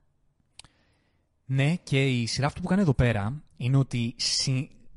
συνδέοντας τον ήρωα αυτό με τη γενική στρατηγική της, την οποία ορίσαμε πριν, τι κάνει, σου λέει ότι πολλά, πολλές από τις συμπεριφορές του Jamie Tart και, το, ε, και η προσωπικότητά του έχει χτιστεί μέσα από τα τραύματα που είχε από την οικογένειά του και κυρίως από τον πατέρα του. Επίσης είναι κάτι πάρα πολύ ρεαλιστικό στον αθλητισμό γενικότερα ένα, ο- να, ένας αθλητής να έχει ένα πατέρα ο οποίος πιέζει τόσο πολύ το γιο του, το, από μικρό παιδί προσπαθεί να τον κάνει αθλητή επιτυχημένο, τον, τον βάζει, του γνωρίζει το άθλημα με στόχο κατευθείαν τον πρωταθλητισμό και τον πιέζει. Με αποτέλεσμα να μην Του έχει στερεί παιδική τη χαρά του. ηλικία Ναι. και να μην έχει οικογένεια, έτσι. Δηλαδή, ο πατέρας γίνεται οριακά μάνατζερ, προπονητής, ε, υπεύθυνο, οτιδήποτε εκτός από πατέρας. Αυτό είναι κάτι που συμβαίνει πάρα πολύ. Πάρα πολύ. Γενικά τώρα στον στο, αθλητισμό. στον πρωταθλητισμό. Ναι, ναι, ναι, ναι, Ναι. εννοείται. Ε, ναι, και αυτό ακριβώς, αυτή ακριβώς η, η συμπεριφορά, η οποία είναι πάρα πολύ ρεαλιστική, είναι και ένα μήνυμα προς αυτούς τους πατεράδες που πολλές φορές α, όποιοι έχετε επαφή με παιδικές κατηγορίες, είτε μπάσκετ, είτε ποδόσφαιρο, ρεαλιστικά μιλάμε στη δική μας τη ζωή, βλέπετε πολλούς τέτοιους πατεράδες. Και ο Τζέιμ είναι μια μετάφραση του πώς αυτά τα παιδιά πολλές φορές που οδηγούνται, που ακόμα και καριέρα να κάνουν, τι θέματα μπορεί να τους προκύψουν, το, το ότι όταν ένα παιδί του γνωρίζεις ένα άθλημα, πρέπει πρώτα να του μεταφέρεις στη χαρά του παιχνιδιού, να αγαπήσει το άθλημα και μετά, πολύ μετά, τον πρωταθλητισμό, γιατί αλλιώς του δημιουργεί πρόβλημα. Όπου και να υπάρχει ο πρωταθλητισμός, πρέπει πρώτα να ενδιαφέρεσαι για το ίδιο το παιδί, για την ψυχική υγεία του, για το γεγονός ότι πρέπει να νιώθει ο ίδιος αρκετός, ο ίδιος ικανός να κάνει αυτά που θέλει και να του δίνεις επίσης και την, τη συναισθηματική υποστήριξη στην περίπτωση που όλα δεν πάνε καλά, ας πούμε. Ή στην περίπτωση που, αν όντως θέλει να ακολουθήσει τα όνειρά του, τι μπορεί να χρειαστεί σαν, σαν ψυχικές πλάτες για να τα φέρεις πέρας. Γιατί το Τζέιμι εδώ πέρα δεν είχε τίποτα από αυτά. Ναι, και ποιο ήταν η διαδρομή του Τζέιμι. Είναι από τις πιο συγκινητικές και ακραίες μεταμορφώσεις που έχω δει ποτέ σε σειρά, νομίζω. Αν πληγώθηκα κάπου στη σειρά, ήταν σε όλες τις σκηνές Με τον του πατέρα Τζέιμι του; σε σχέση με τον πατέρα. Και εγώ το ίδιο. Πόναγε η καρδιά μου πραγματικά. Και ξέρεις, μερικές από αυτές τις στιγμές ήταν όταν ακόμη δεν είχε αλλάξει ιδιαίτερα ως προσωπικότητα. Δηλαδή ήταν ακόμη Ναι. προβληματικός στις ε, αλληλεπιδράσεις τους, στις επικοινωνίες του με τους, ε, με τους υπόλοιπους ήρωες. Και πάλι πόναγες που τον έβλεπες. Γιατί έβλεπες ξεκάθαρα ποια ήταν η πηγή των προβλημάτων του. Δηλαδή, ποιος ήταν ο λόγος για τον οποίο εξελίχθηκε σε αυτόν τον χαρακτήρα που είναι. Που όπως και να έχει, ήταν ένας τοξικός άνθρωπος, έτσι. Στα πάντα, στην ομάδα του, στους υπεύθυνους του, στην κοπέλα του, σε όλους τους ανθρώπους ήταν προβληματικός. Ήταν προκλητικός στις δηλώσεις του, ήταν ψωνισμένος, ήταν τυφλωμένος από τα πάντα και έπαιζε εγωιστικά, κάτι το οποίο ακόμη και εγώ μπορούσα να καταλάβω από τη σειρά. Και ποιο ήταν το αποτέλεσμα όλων αυτών, ότι κατέληξε να πάρει μέρος σε reality και σχεδόν να παρατήσει την καριέρα του. Και να γίνει και ο περίγελος του κόσμου, έτσι. Δηλαδή έχασε την εκτίμηση και το σεβασμό του κόσμου, που όπως καταλαβαίνω για έναν πρωταθλητή είναι από τα πιο σημαντικά να έχεις τον σεβασμό και την αγάπη του κοινού σου. Σίγουρα, και, αλλά στο πρακτικό κιόλας, αν πες δεν σε νοιάζει η αγάπη. Έχα, καταστρεφόταν η καριέρα του ακριβώς λόγω της συμπεριφοράς του. Ναι. Δηλαδή, αυτό είναι που λέμε ότι μπορεί να σου μιλάει για ουτοπικά πράγματα, για κάποια πράγματα με πολύ υπερβολικό τρόπο η σειρά, αλλά σου μεταφέρει και πράγματα που είναι πολύ ρεαλιστικά. Αυτοί οι παίχτες, αυτοί οι αθλητές υπάρχουν εκεί έξω, είναι πολλοί. Ναι, ναι, που ναι, είχαν ναι. ακριβώς αυτή τη διαδρομή του Jamie Tart. Οπότε, ε, φτάνοντας στον απόλυτο πάτο να πάρει μέρος σε, σε reality, ποια ήταν, ποιος ήταν ο, ο μοχλός όπου άλλαξε την ιστορία του, πώς το είδες εσύ; Ξέρεις τι, δεν μπορώ να σου πω έναν. Δηλαδή, σί- σίγουρα είναι ο Τέντ, ας πούμε. Ναι. Ναι. Χαρακτηριστική. Ε, δε- εγώ δεν πιστεύω όμως ότι είναι μόνο ο Τέντ. Θεωρώ ότι είναι και το γεγονός ότι χώρισα με την Κίλη και πώς μετά δημιουργήσαν μια πανέμορφη φιλική. Σχεδόν, εντάξει. Υπή- Υπήρχαν μερικά σκαμπανεβάσματα, αλλά κατά κόρον ήταν μια φιλική σχέση. Πώς ήταν η φιλία που απέκτησε μετέπειτα με τον Ρόι, που θα το πούμε και πιο μετά, θεωρώ ότι ήταν από τα ωραιότερα πράγματα που κάνει ποτέ αυτή η σειρά. Ζω για το πώς αυτοί οι δύο άνθρωποι ξεκίνησαν ως άσπονδοι εχθροί και κατέληξαν αδερφικοί φίλοι. Ε, θεωρώ πως είναι τόσα πράγματα που έπαιξαν ρόλο. Γενικότερα το πώς έφτιαξε τη σχέση του με όλους τους συμπαίκτες του, που ήταν. Δεν είχε βασικά σχέση καν. Είχε καμία. Ε, έχουν περάσει χρόνια από όταν είδαμε την πρώτη σεζόν, αλλά δεν θυμάμαι να είχε σχέση με κανέναν Όχι. από αυτούς. Όχι. Δηλαδή δεν ήταν καν. τι- τίποτα. Δεν, δεν τους του μιλούσε μείωνε καν. όλους, τους τίποτα. μείωνε όλους. Ήταν όλοι το απόλυτο τίποτα μπροστά του. Και έφτασε σημείο να είναι φίλοι του, να τους βοηθάει, να τους συμπαραστέκεται. Ε, χάρηκα πάρα πολύ που είδαμε επίση τη σχέση του με τη μητέρα του, που ήταν το άλλο άκρο, που έδειξε ότι υπήρχε και πάλι ένα κομμάτι αγάπης και τρυφερότητας που έλαβε. Ε, άρα δεν πιστεύω ήταν μόνο ένας ε, ο άνθρωπος που βοήθησε στο να γίνει η καλύτερη εκδοχή του εαυτού του. Σίγουρα, αν κάποιος έπαιξε μεγαλύτερο ρόλο από τους άλλους, ήταν ο Τέντ. Γιατί τι έκανε ο Τέντ, έδωσε, έδειξε αυτή την πίστη στον άνθρωπο. Ακριβώς. Και ο Τζέιμι την εκμεταλλεύτηκε. Και ξέρεις τι... Αυτό ήταν το βήμα που έκανε. Και αυτό είναι το call to action στο θεατή. Ναι, ακριβώς. Αυτό είναι το βήμα που πρέπει να κάνεις. Αυτό σου Ο περνάει Τζέιμι σαν το μήνυμα. έκανε και εν τέλει, εκτός ότι έφτιαξε την ψυχική του υγεία μέσω αυτού, εκτός ότι έφτιαξε. ε, δ- δημιούργησε δεσμούς που δεν είχε, ήταν ένας άνθρωπος που θα κατέληγε μόνος του στη ζωή και μέσω της αλλαγής του βρήκε τη συντροφικότητα και τη φιλία και ε, στο ομό αποτέλεσμα έφτιαξε την καριέρα του. Ακριβώς, ακριβώς. Από εκεί που ήταν έγινε πάλι, καταστραμμένη. έγινε πάλι το αστέρι της ομάδας, κυριολεκτικά. Ε, και ξέρεις τι, μου αρέσει πάρα πολύ που αυτό δεν έγινε από τη μία μέρα στην άλλη. Δηλαδή, ακόμη και στην αρχή τώρα της τελευταίας σεζόν, έβλεπες ότι δεν ήταν ρε παιδί μου τέλειος. Ήταν σαρκαστικός σε μερικά θέματα. Διαφορούσε για το πόσο όλοι οι υπόλοιποι παίκτες έκαναν fanboying με τον Αστέρα που ήρθε στην ομάδα. Αχ, πώς τον έλεγαν. Ο Ζάβα. Ζε- Ο Ζάβα, μπράβο. Ο Ζάβα, θα πω τώρα παρένθεση, Ναι. είναι μία μίξη Λάταν Ιμπραήμοβιτ Κριστιανό Ρονάλντο. Τα λέω για τους ποδοσφαιρικούς. Α, είχε μέσα και Κριστιανό Ρονάλντο το μείγμα. Wow. Ε, νομίζω πως ναι, γιατί ξέρεις. Ε, ενώ εμφανισιακά σαν στυλ είναι Ιμπραήμοβιτ, 100%. Ε, ο, ο, είχε αυτό, ξέρεις, Τον το πολύ... εσωτερικισμό, ας πούμε. Τα... Ναι, εντάξει, αυτό ήταν λίγο πνευ- έξτρα. Κάτι πνευματόδη. Αυτά έτσι. δεν τα έχει ο Σλάταν, όχι. Αλλά ήταν σαν. Ο Σλάταν είναι, ξέρεις, αυτή την κοτσίδα, ο ψηλός, ποδοσφαιρικά όσο τον έδειξε έμοιαζε λίγο το στυλάκι του. Μίλαγε στον εαυτό του σε τρίτο πρόσωπο. ναι, το οποίο το κάνει ο, ο, ο Αλήθεια. ποδοσφαιριστής Πω, αυτός. πω, Τρομερό ναι. ότι υπάρχουν άνθρωποι που το κάνουν αυτό. ναι. Έχει αυτό, ξέρεις, το, το ότι εγώ είμαι ξέρω, Θεός, κάτι ας πούμε. μυθικό Ναι, ναι, ναι. ναι. ε, σε σχέση με όλους εσάς. Αλλά ποιο ήταν το υπέροχο πράγμα που, που είχε ο Σάβα; Ήταν καλός. Ήταν καλός. Ήταν καλός παιδί εν τέλει. Δηλαδή, ναι, μεν είχε στο μυαλό του ότι είμαι ένα, μια, ένα μυθικό εγώ. το το είχε αυτό, ήταν Είμαι, είμαι δεδομένο. μια θεότητα Ναι. Αλλά χρησιμοποιώ την ενέργειά μου.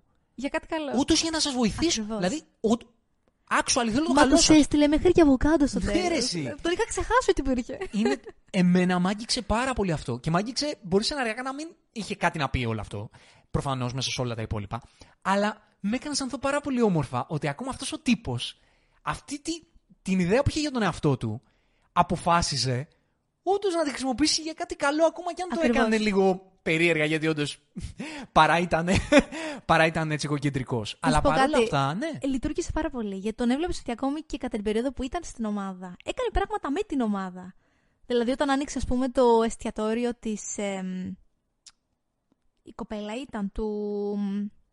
Αχ, ε, ποια, ποια ήταν η κοπέλα που άνοιξε το εστιατόριο; Το εστιατόριο δεν το άνοιξε η κοπέλα. Το άνοιξε ο Σάμ, ο Μπισάνια. Α, εκείνη ήταν απλά στην κουζίνα. Ναι, ναι, Νόμιζα ναι, ότι το άνοιξαν ναι, τύπου μαζί. Ωραία, τέλεια. Ναι, μπο- μπορεί να είναι αδερφή του, κατέ... νομίζω Ακόμη. αδερφή του. Αδερφή του ήταν. Νομίζω. Ακόμη και στα εγγένεια πήγε, ας πούμε, που πήγε όλη η ομάδα. Δηλαδή, έπαιζε ρόλο ε, συμπέκτη κυριολεκτικού. Δεν ήταν απλά δηλαδή η νέα προσθήκη όπου ήταν μια μυθική παρουσία. Όσο καιρό τον βλέπαμε και πάλι αλληλεπιδρούσε και συνεπήρχε με τους υπόλοιπους παίκτες. Ναι, απλά ένα πρωί έφυγε γιατί. ε, έτσι. Αποφάσισε ναι, να αποσυρθεί. Να, Δεν τον ενδιαφέρε. να καλλιεργήσει Δεν από ήταν κάτω ομάδα, του. ρε παιδί Τέλο μου. πάντων. Ξέρεις, δεν ήταν πολύ. Της ομάδας. Σωστά. Επειδή βλέποντας και ο ίδιος τον εαυτό του σαν κάτι μυθικό. ε, εντάξει, δεν μπορούσε να είναι κάπου αγκιστρωμένος, κατάλαβες. Ε, ελεύθερο πουλί. Τέλος Ωραία. πάντων, εκεί Για που τον θέλω να Τζέιμι, πάντως, καταλήξω για να είναι το κλείσουμε. ότι Ακόμη και εκεί έβλεπε τον Τζέιμι να διαφορεί τόσο πολύ για το γεγονός ότι οι άλλοι τον είχαν θεοποιήσει. Και το Ελεξίρ φάση είναι ένας άντρας, ένας άνθρωπος, ένας παίκτης.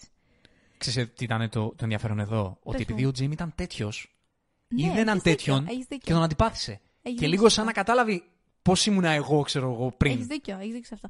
Ξέρεις τι όμως, δεν ζήλεψε. Γιατί στη δεύτερη σεζόν θυμάσαι πόσο πολύ είχε ζηλέψει τον. εμ, Football's Life; Α, ναι, ναι, ναι.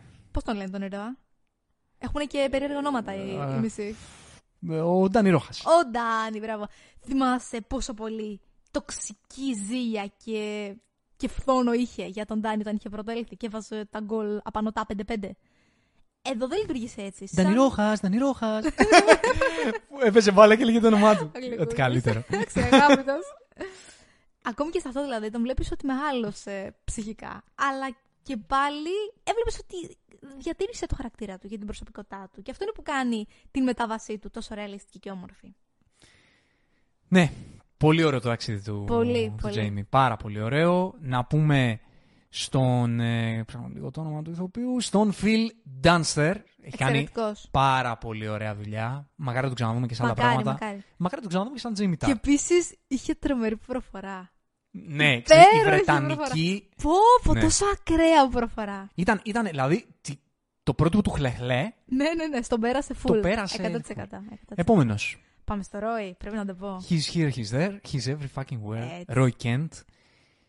Εντάξει, εμένα εντάξει, αυτή είναι η αγάπη μου. Το ξέρω. Είναι το ξέρω αυτή, ότι είναι αγάπη Γι' αυτό μου. έβαλα δεύτερο. είναι αγάπη μου. Και αυτός είναι ένα πρότυπο ενός ρεαλιστικού παίκτη. Είναι αυτό το εξαροκτάρι, ο κεντρικός, ας πούμε, που κάνει λίγο τη βρώμικη δουλειά. Που είναι σε μια θέση που θέλει έτσι να είσαι λίγο πιο βαρβάτος, λίγο πιο μαχητικός, λίγο πιο σκληρός παίκτης. Και είναι, ξέρεις, αυτή η παλιοσυρά, μεγαλύτερος σε ηλικία, όπως ξεκινάει η σειρά, όπου είναι Έχει το στα σε- τέλη έχει της το καριέρας σεβασμό του κόσμου. ναι, έχει μια μεγάλη καριέρα στην πλατη του. Έχει υπάρξει πολύ μεγάλο στάρ και η καριέρα του είναι στα τελευταία της. Ξέρετε, μου φαίνεται τόσο σκληρό για έναν παίκτη να το νιώθει αυτό. Να νιώθει δηλαδή ότι το σώμα του και οι δυνάμεις του τον εγκαταλείπουν. Ενώ ακόμη ψυχικά νιώθει ότι έχει κι άλλα να δώσει.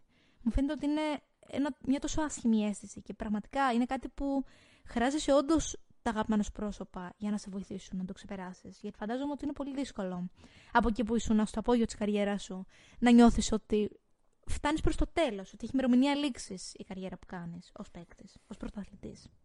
Όπως το πες, δηλαδή ακριβώς αυτό είναι το, το θέμα της ιστορίας του, Του Ρόι. του Ρόι. Όπου επειδή ακριβώς είναι πρότυπο λίγο τη θέση που παίζει και των χαρακτηριστικών, γιατί το κάνει αυτό, όπως η σειρά, είναι έτσι πολύ μπρουτάλ, αγρικός. Αγρίκο πραγματικά. Αυτή είναι η έτσι. αφιτηρία του. Λίγο μίλητος και, και με μια τσιμπάσα και γρεζάτη φωνή. Ε. Έχει αυτό το, το γρίλισμα, το, το υπέροχο, το μούρισμα, το μμμ. Λέει μόνο δύο-τρει λέξεις τη φορά. Και δεν έχει σχηματίσει επίσης σχέση με κανέναν άλλο. Και βρίζει, έτσι. βρίζει πάρα πάρα πολύ. Ου, ναι. Τώρα που το λες, νομίζω ότι και αυτό προς το τέλος το μειώνει κάπως. Ναι, ναι. Δεν το έχω παρατηρήσει. Το ταξίδι του Ρόι, πώς το είδες, που οδηγείται Επίσης το βρήκα πάρα πολύ. στη συντροφικότητα, θα Πάρα έλεγα. πολύ μεταβατικό. Γιατί ξέρεις, πέρασε από τη σχέση του και εκείνος με την Κίλη. Που μου αρέσει που ακόμη και αυτή η σχέση δεν τον μεταμόρφωσε. Δηλαδή τα στοιχεία που είχε ως Ρόι, ως έτσι πιο αγρίκο και είπες, πιο μουντρούχος, τα είχε ακόμη και εκεί. Που ήταν ωραίο γιατί ήταν το ακριβώς αντίθετο από την Κίλη. Που είναι μια ροζ νεράιδα, δηλαδή. είναι άσπρο μαύρο.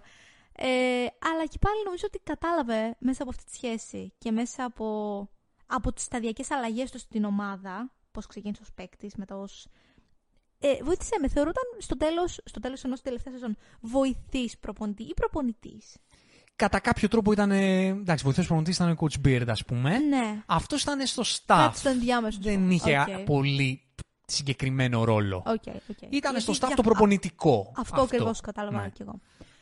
Ε, Έβλεπες ότι άρχισε να προβληματίζει το και ο ίδιος για την ίδια την ομάδα. Δηλαδή, στην τελευταία σεζόν, ας πούμε, προσπαθούσε και ο ίδιος να φέρει λύσεις, να, να συζητά με τους υπόλοιπους προπονητές και να βοηθάει στην, στην πρόοδο της ομάδας. Το ταξίδι νομίζω του Ρόι είχε να κάνει ότι ήταν αγοραφοβικό. Ναι. Είχε φόβο με- στο να συνάψει σχέσεις με τον οποιονδήποτε. Και αυτά είναι η εξέλιξή του. Και το γεγονός ότι καταλήγει σαν προπονητής στο φινάλε της Richmond. Να δηλαδή, κομψάρει δηλαδή άτομα. αυτό, έναν ρόλο που είναι Ακτόκορο αντίθετο. Ακριβώς το αντίθετο που έχει να κάνει με το να έχεις σχέσεις με πολλούς ανθρώπους ταυτόχρονα. Ήταν το εκπληκτικό στο ταξίδι του.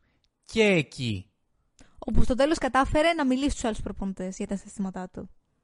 Ακριβώς υπέροχο. Νομίζω το ότι σκάει με το μπλουζάκι το χρωματιστό. Ναι, ναι, ναι, ό,τι καλύτερο. ναι, και ότι α, αποφάσισε να γίνει μέλος της ομάδας, ας πούμε. Ακριβώς, ακριβώς. Ότι έδωσε την ευκαιρία στη συντροφικότητα και στη φιλία. Και αυτό μεταφράζεται και με τη σχέση του με τον Τζέιμι, που, ήταν, που είχαν αυτές τις αντιθέσεις, αλλά επειδή δώσανε την ευκαιρία. ε, πίστεψαν, believe, πίστεψαν στον άνθρωπο, το έκαναν και οι δύο Ήταν από τις πιο όμορφες σχέσεις. και κέρδισαν ένα δεσμό. Πραγματικά. Ε, για μένα το highlight της πορείας αυτού του ανθρώπου είναι ίσως η τελευταία σκηνή που υπάρχει στη σειρά με αυτόν, που τον δείχνει να, να πηγαίνει σιγά σιγά προς το γραφείο της ψυχολόγου της ομάδας. Υπέροχο. Υπέροχο. Δηλαδή το γεγονός ότι όντως συνειδητοποίησε, ή μάλλον όχι συνειδητοποίησε, γιατί δεν πιστεύω ότι δεν ήξερε ότι έχει θέματα. Η στιγμή που συνειδητοποίησε όμως ότι πρέπει να κάνει κάτι γι' αυτό, ότι μπορεί να κάνει κάτι γι' αυτό για να βελτιώσει και μα... ή καλύτερα να διευκολύνει τη ζωή του και των υπολείπων, ήταν το highlight. Όλα αυτά που λέγαμε πιο πριν, έτσι. Ακριβώς, Συνειδητοποίηση, αλλάζεις, τι κάνεις γι' αυτό για να το βελτιώσεις Ακριβώς. πρακτικά. Εντάξει, εγώ θα πω βέβαια ότι ποδοσφαιρικά η καλύτερη σκηνή Roy Kent είναι αυτή που στο φινάλε έκανε ένα απίστευτο sprint στην πρώτη σεζόν, νομίζω. Στο φινάλε Και που ξεκινούν τα συνθήματα. που ξανακερδίζει την ομα... που ξαναμπαίνει η ομαδικότητα μέσα του, γιατί είχε πάει στη Richmond. Ναι. Πάλι θα, θα το μεταφράσω ποδοσφαιρικά για να, για να πω ακριβώς την ιστορία Πες, του. πες, πες. Είναι ένας ποδοσφαιριστής που ήταν στην Chelsea, ας πούμε, σε μια top ομάδα της Premier League. Είχε μια πολύ μεγάλη καριέρα. Στα τελευταία του κατέληξε σε μια μικρή ομάδα της Premier League, που συμβαίνει αυτό σε μεγάλους αθλητές. Στο, στο, προς το τέλος της καριέρας του πάνε σε μικρότερο επίπεδο ομάδες. Και πολλές φορές αυτέ τις μικρότερο επίπεδο ομάδες χάνουν το κίνητρο, δεν τους ενδιαφέρει και πολύ να είναι ομαδικοί. Ε, κάποιοι από αυτούς, δεν λέω όχι όλοι. Ε, και αυτό είναι κάτι που όντως συνέβη στο Weekend. Ήταν λίγο η φίρμα. Ε, και το γεγονός ότι στο φινάλε της σεζόν ξαναέβαλε στα στοιχεία του παιχνιδιού του το το κομμάτι της αυτοθυσίας και της ομαδικότητας και έκανε αυτό το, το θα, λέγα- θα πω τη λέξη, αυτό το αρχιδάτο tackling με το, με το γύρισμα στην άμυνα, το sprint για να σώσει τον γκολ, ήταν από, αυτές, από αυτούς τους ποδοσφαιρικούς οργασμούς που εμείς γουστάρουμε να βλέπουμε στο ποδόσφαιρο και το γεγονός ότι το πανηγύρισαν και οι φίλαθλοι σαν να μπήκε γκολ, ήταν κάτι πάρα πολύ ρεαλιστικό. Δηλαδή έτσι κάνουν οι φίλαθλοι όταν βλέπουν έναν παίκτη της ομάδας τους να δείχνει τέτοια αυτοθυσία. Και Τέλειο. έτσι όλοι μαζί, όλο το Τέλειο. γήπεδο είπε το, το σύνθημα. τους. σύνθημα. Το οποίο ήταν υπέροχο. Υπέροχο, υπέροχο πραγματικά. Είναι ένας εξαιρετικός ηθοποιό. Brett Goldstein, σε αγαπώ. Εξαιρετικός ηθοποιό πραγματικά. Και χαίρομαι πολύ που αυτή η σειρά του έδωσε το πάτημα ώστε να αναγνωριστεί περισσότερο και να τον δούμε σε περισσότερα πράγματα. Είναι συνάδελφος, έχει podcast και μιλάει για ταινίες. Αλήθεια. Έλα. Ε, movies to bury with. Αν θυμάμαι καλά, ψάξτε το στο Spotify, ακούστε τον. Πώς Είναι... είναι η κανονική του φωνή, την έχεις υπέροχος. ακούσει; Ε, ναι, είναι πιο γλυκιά. Πρέπει να είναι πιο Έχει γλυκιά. λίγο την Έχει προφορά. λίγο γκρέζι, αλλά δεν πρέπει Έχει να είναι λίγο τόσο γκρέζι, αλλά είναι πιο γλυκός. Είναι γλυκός άνθρωπος. Έλα, τι τέλειο. Πρέπει να το δω. Και είναι και ο Ηρακλής ο νέος, καλά. Έτσι. Ποτέ, δεν νομίζω ότι το ξαναδούμε ποτέ έτσι όπως πάει το MCU. Ναι. Τέλος Μακάρι πάντων. να μπορούσαμε όμως. Αλλά εμένα μου άρεσε το cast του, τρελάθηκα. Και εναλλακτικό, Τρελάθηκα. δηλαδή εκεί που είπαν θα πάμε με το super duper μεγάλο όνομα, αυτός ήταν Υπέροχο. Τέλειο, τέλειο. Ε, υπέροχος, υπέροχος, υπέροχος, υπέροχος. Επομένως, Για πες. ε, νομίζω ότι μήπως ήρθε η ώρα να Ρεμπέκα. πάμε στη, στο είδωλο μάνα. θεά, μάνα, ιέρια, δεν έχω άλλα Τα επίθετα. πάντα, τα πάντα. Και δεν ξέρω αν μιλάμε για τη γυναίκα, την, την ηθοποιό δηλαδή, τον, ή την για τις ηρωίδα. δύο. Γιατί είναι και οι δύο, Για τις δύο. ακριβώς. Μιλάμε για τη Ρεμπέκα της Χάνα ε, Waddingham, της παρουσιάστρας της φετινής Eurovision. Μάμα. Βεβαίως, ε, να ξεκινήσω από το γεγονός ότι εμείς οι Game of Thrones δεν νομίζω ότι θα μπορούσαμε να φανταστούμε ποτέ ότι η Σέπτα α, που κούναγε το κουδούνι στη Σέρσεϊ shame, shame, shame. shame, ότι θα μπορούσε να εμφανιστεί μπροστά μας μέσα από τη μορφή του πιο γλυκού ανθρώπου στον πλανήτη Γη. Η γλυκού, έτσι πως κατέληξε Συμφωνώ να γίνει. τόσο πολύ με αυτό Έτσι. που λες. Αρχικά, εγώ αυτό που θέλω να πω είναι ότι είναι μια ηθοποιός που είχε περισσότερο δουλειά στο West End, που είναι κάτι σαν λέμε το αγγλικό Broadway. Με αποτέλεσμα να μην αναγνωρίζεται ιδιαίτερα το υποκριτικό της ταλέντο. Ε, και χαίρομαι τόσο πολύ που της δόθηκε αυτή η ευκαιρία με αυτή τη σειρά να αναγνωριστεί περισσότερο, γιατί είναι από τους πιο ταλαντούχους ανθρώπους που έχουμε ανακαλύψει τα τελευταία χρόνια. Και υποκριτικά και τραγουδιστικά, αλλά και γενικότερα ως σκηνική παρουσία. Και νομίζω ότι αυτό το έδειξε ακόμη και στη Eurovision. Ναι. Όπως επίσης και στα, Καλύτερη παρουσία στα στο Eurovision Olivier Awards, τα αγγλικά βραβεία του θεάτρου, το λέω έτσι, που παρουσίασε επίσης. Έχει τρομερή σκηνική παρουσία, δηλαδή σε μαγνητίζει τόσο πολύ. Λάμπει ολόκληρη οθόνη, ολόκληρη σκηνή όταν τη βλέπεις. Είναι τόσο ταλαντούχα, είναι τόσο γλυκιά, είναι τόσο ταπεινή. Και πραγματικά τη σκέφτομαι και, και, και χαμογελάω. Ήταν υπέροχη επιλογή για αυτό τον ρόλο. Υπέροχη επιλογή. Ε, το ταξίδι της κράτησε περισσότερο από όλους ίσως. Ναι, έχεις δίκιο. Δηλαδή στο φινάλε της τελευταίας σεζόν ολοκληρώθηκε Έχεις δίκιο. ουσιαστικά με το ότι έβγαλε από πάνω της εντελώς το Ρούπερτ.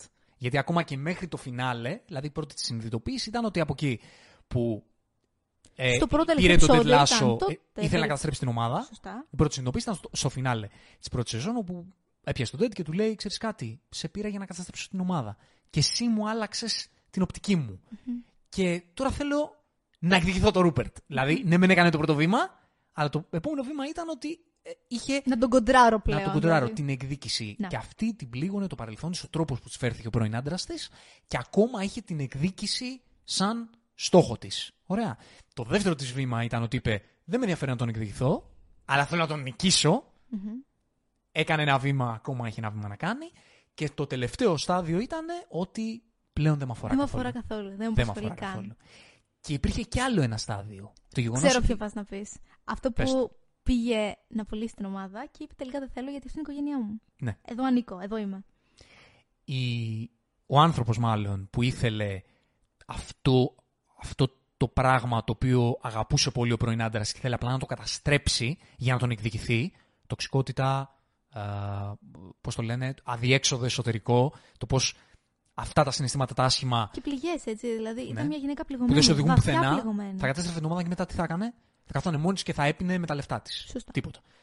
Και ακόμα και οικονομικά θα, θα ήταν ζημιά αυτό για εκείνη. Ναι, Έτσι. ναι, ναι, Βλέπουμε όντως, πώς όντως. πάλι, ποσεναριακά, οι, τα τοξικά συναισθήματα μαθηματικά θα σε οδηγήσουν σε ένα κακό τέλος. Δεν θα σου προσφέρουν Στο τίποτα σκοτάδι, καλό. Στο σκοτάδι. Θα σου οδηγήσω στο σκοτάδι. Και τι κατάφερες στο τέλος με όλο αυτό το ταξίδι, να βρει μια οικογένεια. Την οποία δεν είχε. Και ξέρεις τι, είναι πολύ ωραίο που έδειξε μέσα σε όλη τη σειρά ότι και η ίδια αντιλήφθηκε το πόσο πολύ πίστη και νόημα ε, και αγάπη δίνει η ομάδα και στους ίδιους τους, ε, τους θεατές, τους οπαδούς. Και αυτό το είπε σε έναν υπέροχο μονόλογο. Ξέρεις σε ποιο επεισόδιο λέω. Στην τελευταία σεζόν, έναν μονόλογο που έβγαλε εκεί που ήταν όλα τα, τα στελέχη των ομάδων.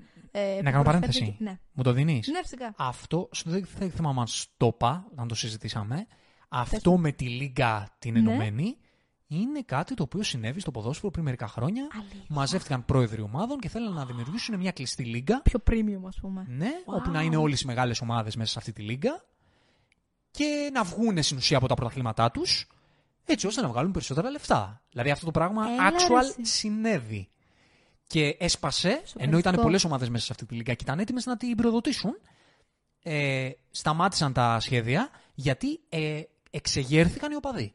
Κάνανε διαδηλώσει. Όπως, θα γι- όπως βγάζει νόημα. Ναι, θα γινόταν. και σταμάτησαν τα σχέδια λόγω της εξέγερσης των οπαδών. Ήταν μια βόμβα στο ποδόσφαιρο πριν τρία χρόνια, δύο-τρία χρόνια. Έλα, είναι κάπου τόσο εκεί. πρόσφατο αυτό το πράγμα. Ναι, ναι, πολύ πρόσφατο. Δηλαδή αυτό το πράγμα που συνέβη Απίστευτο. πάλι είχε μια ρεαλιστική χρειά στο πώς λειτουργεί το ποδόσφαιρο, όντως. Είναι πολύ πιο σύνθετο το, το ζήτημα το, το ποδοσφαιρικό γύρω από αυτή τη θεματική. Αλλά όντως το αποτέλεσμα ήταν ότι το έκαναν για τα λεφτά. Το είπαν και οι ίδιοι. Ναι, Δηλαδή, ακριβώς. Σιγά, δε. οι ίδιοι άνθρωποι εννοώ στην Α, πραγματικότητα. α, στην πραγματικότητα. Ότι νόμιζα το ότι έγινε κάνουμε σίγουρα. γιατί δεν βγάζουμε αρκετά λεφτά και για να ζήσουν οι ομάδες πρέπει να έχουμε ακόμα περισσότερα έσοδα. Δεν μας βοηθάνε τα οικονομικά δεδομένα του ποδοσφαίρου έτσι όπως λειτουργεί τώρα. Άρα θέλουμε να φτιάξουμε μια κλειστή λίγα έτσι ώστε να έχουμε μεγαλύτερη κερδοφορία για να επενδύσουμε περισσότερο στο άθλημα και μπλα μπλα μπλα μπλα μπλα. μπλα. Πω, πω. Οπότε αυτό το γεγονός ότι Απίστευτο. μαζεύτηκαν όλοι αυτοί και θέλανε να το κάνουν αυτό για τα λεφτά ήταν κάτι το οποίο όντως συνέβη. Τρομερό. Ναι. Ε, Πώ σου φάνηκε ο μονόλογος της; Δεν ξέρω. Εμένα με αγγίξε πάρα πολύ. Ότι Όσα- είστε απλά μικρά παιδιά που θέλετε παραπάνω λεφτά, είπες στου. Ναι, σε ρε βλέπεις παιδί μου, σαν αλλά- μικρά αλλά ξέρεις, η ουσ- αγόρια. Η ουσία αυτό που είπε είναι ότι αυτό που, που κάνει τη ομάδα αυτό που είναι είναι η αγάπη του κόσμου και το γεγονός ότι άνθρωποι έχουν μεγαλώσει με αυτή την αγάπη και θέλετε να τους το στερήσετε. Δηλαδή, θέλετε να τους στερήσετε ένα από τα πιο σημαντικά πράγματα που έχουν. Και μου άρεσε πάρα πολύ που η σειρά του έδειξε γενικότερα αυτό. Έδειξε δηλαδή άκυρους ανθρώπους που ζούσαν για την ομάδα αυτή. Ζούσαν πραγματικά, δηλαδή ήταν ε, η, η αναπνοή τους, ήταν η ανάσα τους. Και θέλα, θέλετε να, να το στηρίσετε αυτό. Δηλαδή, ο λόγος για τον οποίο η ομάδα και η κάθε ομάδα από αυτές τις προφανώς κορυφές είναι αυτό που είναι, είναι οι άνθρωποι οι οποίοι δεν θα έχουν πλέον την ευκαιρία να τους δουν, να ζήσουν αυτές τις στιγμές νίκης ή ήττας. Πάνω σε αυτό που λες, Ναι. ε, αυτό, η ατάκα, η στιγμή που συνδέεται 100% με αυτό το μονόλογο της, της Ρεμπέκα και με ό,τι είχε να πει, το είπε υπέροχα, ήταν μια τσα, τσατάκες που νομίζω πρέπει να κρατήσουν πολύ μέσα τους.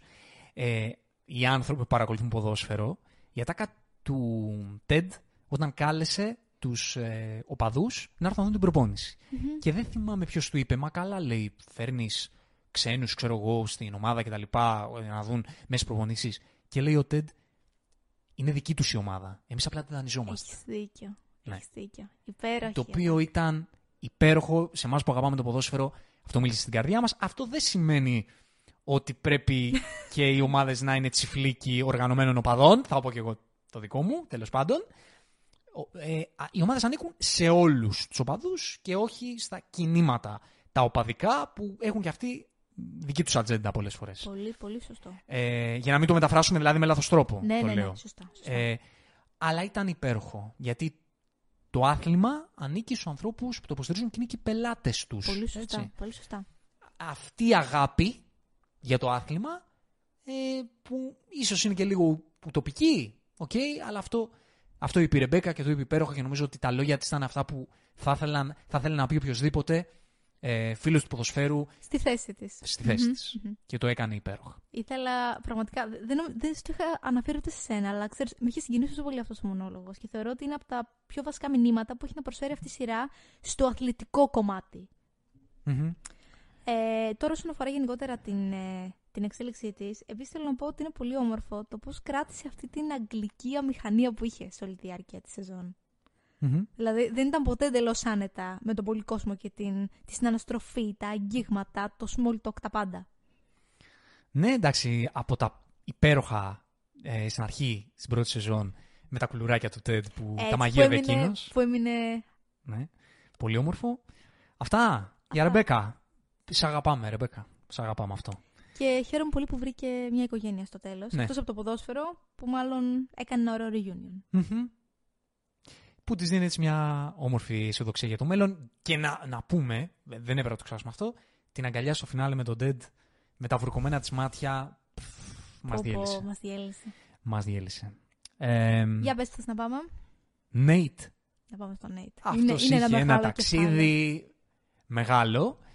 Ε, νομίζω πάνω στο Nate υπήρχαν πολλές έτσι αντιδράσεις κεφάλαιο. Για το πώς κατέληξε. για, το, ναι, για κάποια βήματα της εξέλιξης του στην τελευταία σεζόν και το πώς μετά έκανε το, την επιστροφή. Εγώ θα πω ότι και η περίπτωση του Nate στο πώς επιστρέφει είχε να κάνει με αυτό που λέμε, ότι ο, Ted, ο Πίστεψε. Coach Beard του λέγει όχι, ξέρω εγώ. Μμμ. Δεν θέλω. Υπέροχη σκηνή που τον βρίσκει σπίτι του, ο Coach Beard, στο τέλος για να γίνει το Υπέροχη, turn, υπέροχη, όντως. όπου ε, δεν τον ήθελε, ήταν ο μόνος που δεν τον ήθελε, παρόλο ότι όλη η ομάδα έλεγε ναι να επιστρέψει. Πήγε μέχρι και η ίδια ομάδα να το πει Μμμ. ακριβώς.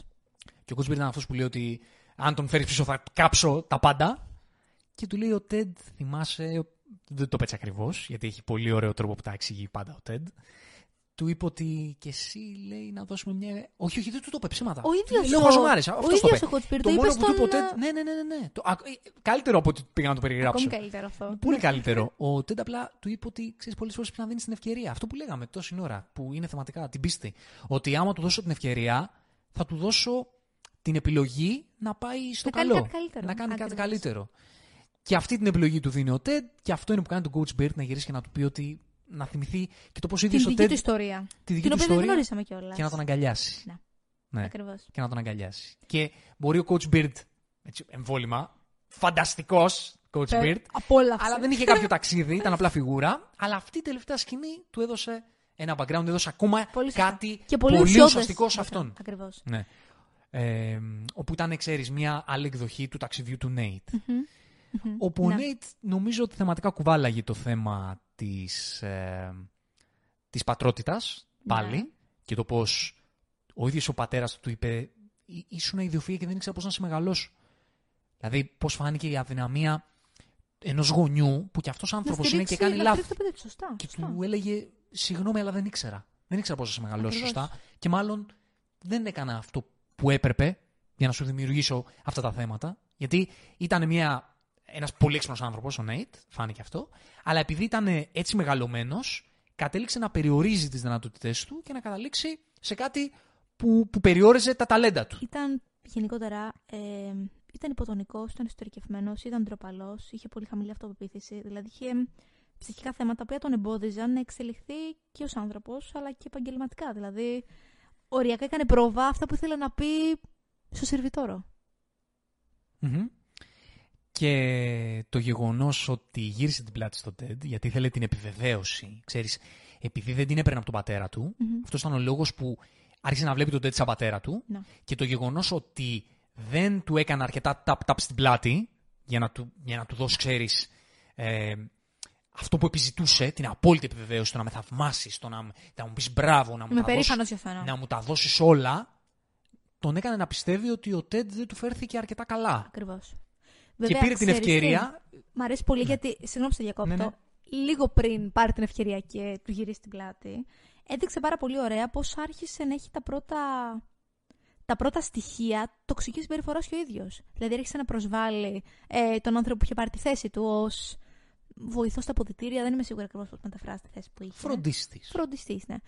Ε, και ξέρεις, έφτασε σε σημείο να θέλει να μειώνει αυτούς που είναι κάτω από αυτόν. Κάτι το οποίο δείχνει ξεκάθαρα το κόμπλεξ και τα συμπλέγματα κατωτερότητας που είχε και ο ίδιος και στο παρελθόν του. Και ο Ρούπερτ ήταν η εύκολη επιλογή. Ακριβώς. Αυτό ήταν ο Ρούπερτ. Αυτό είναι, αυτό είναι το κακό πάντα στον κόσμο μας. Η εύκολη επιλογή. Γιατί το κακό είναι αστραφτερό, έχει, α, μπορεί να σου δώσει περισσότερα από αυτά που έχεις, με την εύκολη Μμμ. λύση, αλλά Είναι γρήγορο. ναι, είναι αυτό που, λέμε, που λένε, που λέει και η θρησκεία για το διάβολο, ότι είναι, ξέρεις, πολύ ελκυστικός, αλλά πάντα οι συμφωνίες του που φαίνονται τόσο ωραίες, κάτι κρύβουν από πίσω. Πολύ σωστά. Δηλαδή, τα, τα βιβλία αυτά ε, που έχουν γραφτεί για το διάβολο, θρησκευτικά και μη, Κάπως Έχουνε- μεταφράζονται και έχουνε στην μια πραγματική σοφία. ζωή. Βέβαια. πίσω από τη, το πώς δημιουργείται, πώς ε, σκιαγραφούν την έννοια του κακού. Και πώ παίρνουμε Και ο Ρούπερτ είναι επιλογές. αυτό ακριβώς. Είναι Ακριβώς. λίγο, ο, πώς το λένε, ο, ο Σίντιους. Ναι. το κάνει λίγο εντέχνος, έτσι, με κάποια, με λίγο πώς τον στυλιζάρει το Ε, Ρούπερτ. να σου πω κάτι. Στα Star Warsικός Είναι ολόσωστο. Είναι ολόσωστο. Δηλαδή, αυτό ακριβώς δείχνει. Ναι. Και επειδή είναι η εύκολη λύση, ο, ο Ρούπερτ έρχεται, και την, ε, έρχεται να τραβήξει στην κακή του πλευρά τον Νέιτ και ο Νέιτ, έχοντας όλα αυτά τα λούσα, μαγεύεται, παίρνει και την αξία η οποία, την οποία του έδινε ο Ρούπερτ, αλλά ο Ρούπερτ ήθελε να τον κάνει έναν άνθρωπο σαν εκεινον Γιατί δεν μπορούσε να δεχτεί ο Ρούπερτ, σαν την απόλυτη εικόνα του κακού, ότι ε, θα έρθεις μαζί μου, αλλά δεν θα λειτουργήσει ακριβώς με βάση την ατζέντα μου και με βάση τα πάθη τα δικά μου Και τα πώς θέλω να γούστα μου. λειτουργούν τα Ακριβώς. πράγματα. Ακριβώς. Πώς θέλω ε, οι άνθρωποι να λειτουργούν. Και το αποκορύφωμα ήταν ότι στην ουσία τον έβαλε με το ζόρι, τον, τον προσκάλεσε στο να πατήσει την κοπέλα την οποία Ακριβώς. αγαπούσε. Και εκεί ήταν το σημείο όπου ο Έβαλε Nate το, έβαλε το όριο. έβαλε το Και όριο. ναι. έφυγε. Και πολύ, ας πούμε, διάβασα, ας πούμε, α, άκουσα κάποια κριτικές ότι φάνηκε λίγο το, η επιστροφή του Νέιτ με αυτόν τον τρόπο λίγο επιτεδευμένη. Εμένα, εγώ δεν συμφωνώ. Νομίζω ότι ακριβώς ότι η αγάπη, ο έρωτας, ήταν αυτός που τον έκανε να συνειδητοποιήσει ότι υπάρχουν όμορφα πράγματα εκεί έξω και τα όμορφα πράγματα αυτά εκπροσωπούνται από την πλευρά της Ρίτσμοντ και όχι από τον Σωστά. Ρούπερτ. Σωστά. Γιατί είδε το πώς, που θα κατέληγε με το να Ακριβώς. συνεχίσει να βρίσκεται με τον Ρούπερτ. Οπότε μόνο όλο αυτό μένα μου δούλεψε. Δεν ξέρω, εγώ βρήκα πολύ συγκινητικό το ταξίδι του. Ακόμη και το γεγονός όταν έβλεπες ότι πήγε να σκίσει το πανό, μετά το μετάνιωσε, μετά κρυβόταν για ώρες κάτω από το τραπέζι. Δηλαδή, Το βλέπε τότε και γέλαγε. ακόμη και στο τέλος, ξέρεις, ήταν ένας άνθρωπος ταπεινός, είχε τις ενοχές του, είχε τα πάθη του. Ε, ήταν όμως, ξέρεις, ήταν ντροπαλός, ήταν λίγο μίλητος. Ε, αυτό φάνηκε από τα πάντα, δηλαδή από τη σχέση που είχε με την οικογένειά του. Και το γεγονός ότι και πάλι απέκτησε στο τέλος την κοπέλα που του άρεσε πολύ και επέστρεψε, έστω με τον τρόπο που επέστρεψε στην ομάδα, ε, εμένα με συγκίνησε πολύ. Και θεωρώ ότι είναι όντως ένας άνθρωπος που φάνηκε ότι οδηγήθηκε στην λάθος κατεύθυνση λόγω. Δεν θα πω λόγω της αναστο... λόγω της ανατροφής του, θα πω λόγω ξέρεις, κακών αναμνήσεων που τον κράτησαν πίσω. Και ίσως το γεγονός ότι πλέον είχε την εμπειρία και είδε και την, την κακή πλευρά, να πάρει καλύτερες αποφάσεις στο μέλλον. Ναι, να πούμε ε, ένα μεγάλο μπράβο στον Νίκ Μοχάμεντ. Μ' άρεσε πάρα πολύ η ερμηνεία του. Εξαιρετικός. Εξαιρετικότατος. Πάρα πολύ γλυκύτατος, αθώος. Διστακτικός με τα Ναι. πάντα. Πολύ ωραίος. Μπράβο του. Μπράβο του, πολύ ωραίος. Ε, λοιπόν, ήρθε η ώρα να πάμε στην Κέιλι της Juno Temple. Για πες μου, πώς φάνηκε; Ε, είναι ένας μικρός TED. ναι, είναι όντως. Είναι, Είναι, όντως. ένας πάρα πολύ καλοσυνάτος άνθρωπος, ο οποίος ε, τα αντιμετώπιζε όλα με την καλοσύνη του και, αυ- και αυτή, Και, τον, και τον εκμεταλλεύονταν συνεχώς, επίσης. ακριβώς για αυτόν τον λογο Και αυτό το οποίο κατάφερε ήταν το να πατήσει στα πόδια της. Ναι. Ήταν και λίγο μοχλός πλοκής σε διάφορα επίπεδα και Ναι, ότι ναι, είχε ναι, να κάνει όντως. και με το Ρόι και με το Τζέιμι Και τη Ρεμπέκα. και με τη Ρεμπέκα. Που Πάρα πολύ όμορφη. είχε μια πάρα πολύ όμορφη η γλυκιά σχέση, σχέση. Που, που ανέπτυξαν. Μμμ. Οπότε δεν νομίζω ότι είχε ένα πολύ μεγάλο ταξίδι, Όχι. αλλά ήταν όχι. πάντα ένα συστατικό της σειράς που προσέδεται σε γλυκύτητα. Ακριβώς, ακριβώς. Η, η Κέιλι και η Τζίνο Τέμπλ είναι πολύ καλή ηθοποιός. Υπέροχη, υπέροχη. Πολύ καλή πραγματικά. ηθοποιός είναι η Τζίνο Τέμπλ. Και πάμε έτσι και λίγο στους, ε, στους μικρότερους. Παίκτες. Ντάνι Ροχάς. Ο Ντάνι Ροχάς είναι η, η αγάπη για το παιχνίδι. Ακριβώς, Αυτό. ακριβώς. Είναι η αγάπη για το παιχνίδι. Η προσωποποίηση της αγάπης για το ποδόσφαιρο. Γέλασα τόσο πολύ που στην τελευταία σεζόν ε, τον είχε πάρει ο... Ποιος ήτανε, ο... από φόβο. Ο Van Damme. Ο Van Damme, Ο Zorro. μπράβο. Όπου άλλαζε προσωπικότητα όταν έπαιζαν ο ένας εναντίον. Το οποίο ξέρεις πόσο μετάφραση έχει ρεαλιστική αυτό; Αλήθεια. Καταρχάς, πω, πω. Καλά, ε, δεν βγάζει νόημα αυτό να που το πω λες. πάλι ε, έτσι, να κάνω την, την ποδοσφαιρική μετάφραση. Ο Ντάνι Ρόχας είναι ο Λατινοαμερικάνος μεσοπιθετικός κι αυτός, που πάντα οι Λατινοαμερικάνοι επιθετικογενείς παίχτες είναι ξέρεις αυτό το ρομαντικό ποδόσφαιρο. Ξέρεις, το της Αλάνας, το, έτσι, το, το έντεχνο πολύ, η μαγεία του ποδοσφαίρου. Πολλές φορές λέμε ότι πηγάζει, έτσι, το έχουμε συνδυάσει με το λατινοαμερικάνικο ποδόσφαιρο.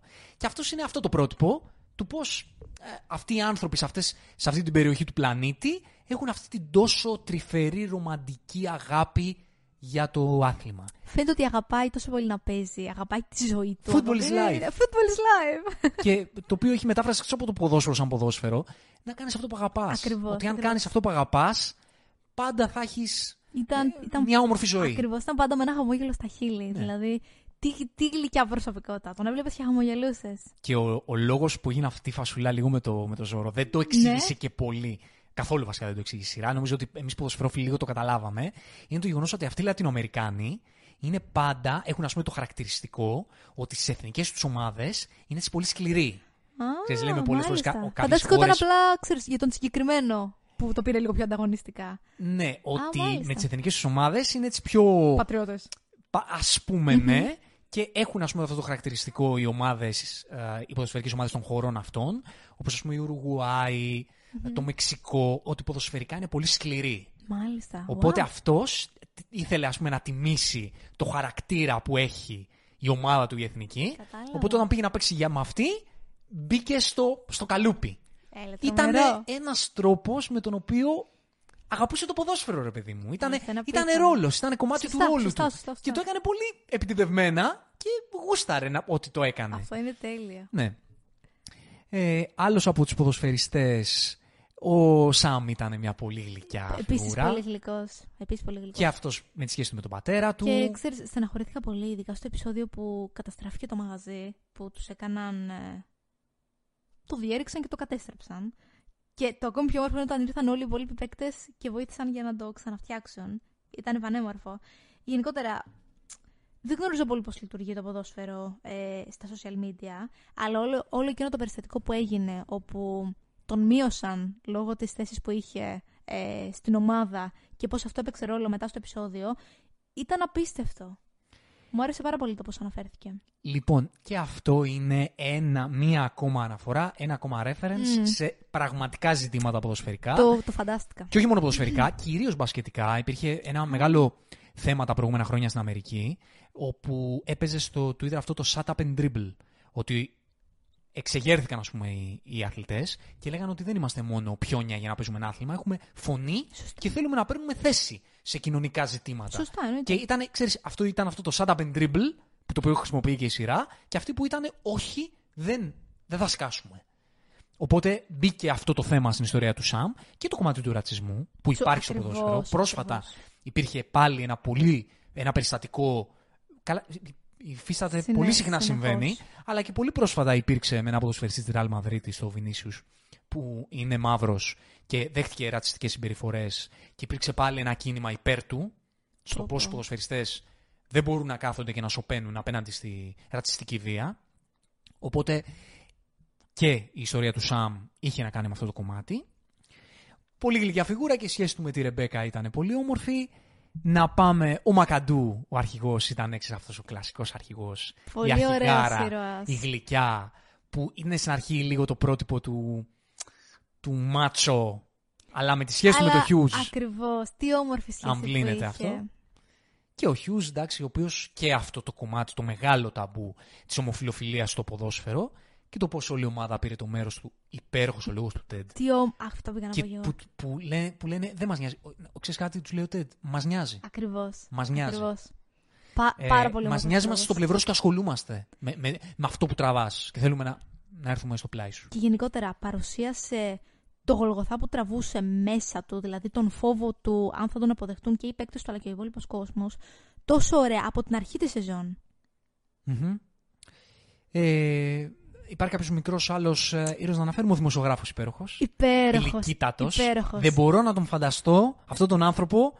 Δεν τον έχω δει σε άλλους ρόλους. Να μην Και, είναι καλός άνθρωπος. και δεν μπορώ να τον φανταστώ. Ε, ε, είναι δημοσιογράφος. Δεν είναι κάτι ήταν, άλλο. Ήταν υπέροχος. Ήταν υπέροχος. Μου άρεσε πάρα πολύ. Και πώ ξέρεις, κατέληξε να συμμετέχει στις συζητήσεις που έκαναν οι προπονητές, στο πώς.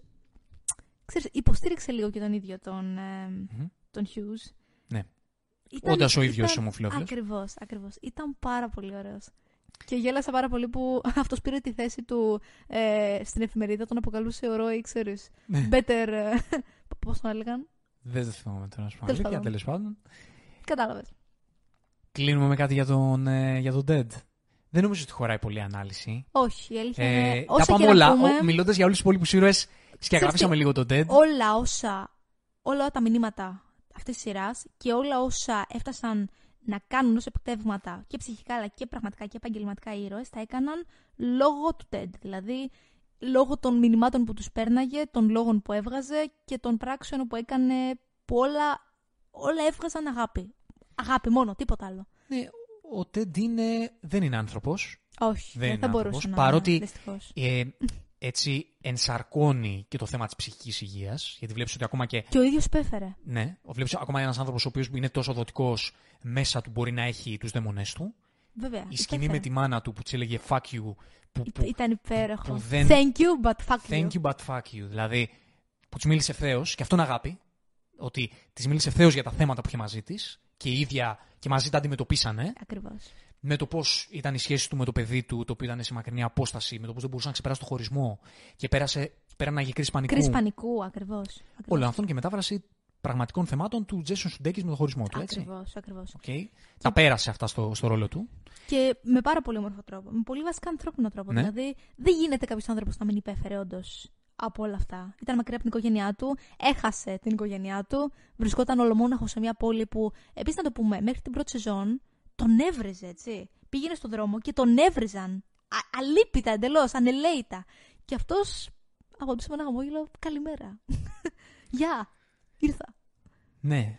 Ε, είχε ταξίδι. Είχε Εί- ταξίδι είχε, το οποίο είχε, είχε, είχε, να κάνει είχε. πολύ με τα θέματα ψυχικής υγείας που, που αναφέρουμε. Αυτό ξέρεις, δεν είναι ότι ξεκίνησε ως προβληματικός, αλλά κράταγε πράγματα από τον εαυτό του, νομίζω. Δηλαδή, όσο ευγενικός και καλοσυνάτο να ήταν, μέσα του υπέφερε. Και στο τέλος έφτανε η εξέλιξή του ότι φρόντισε έτσι ώστε να μην υποφέρει.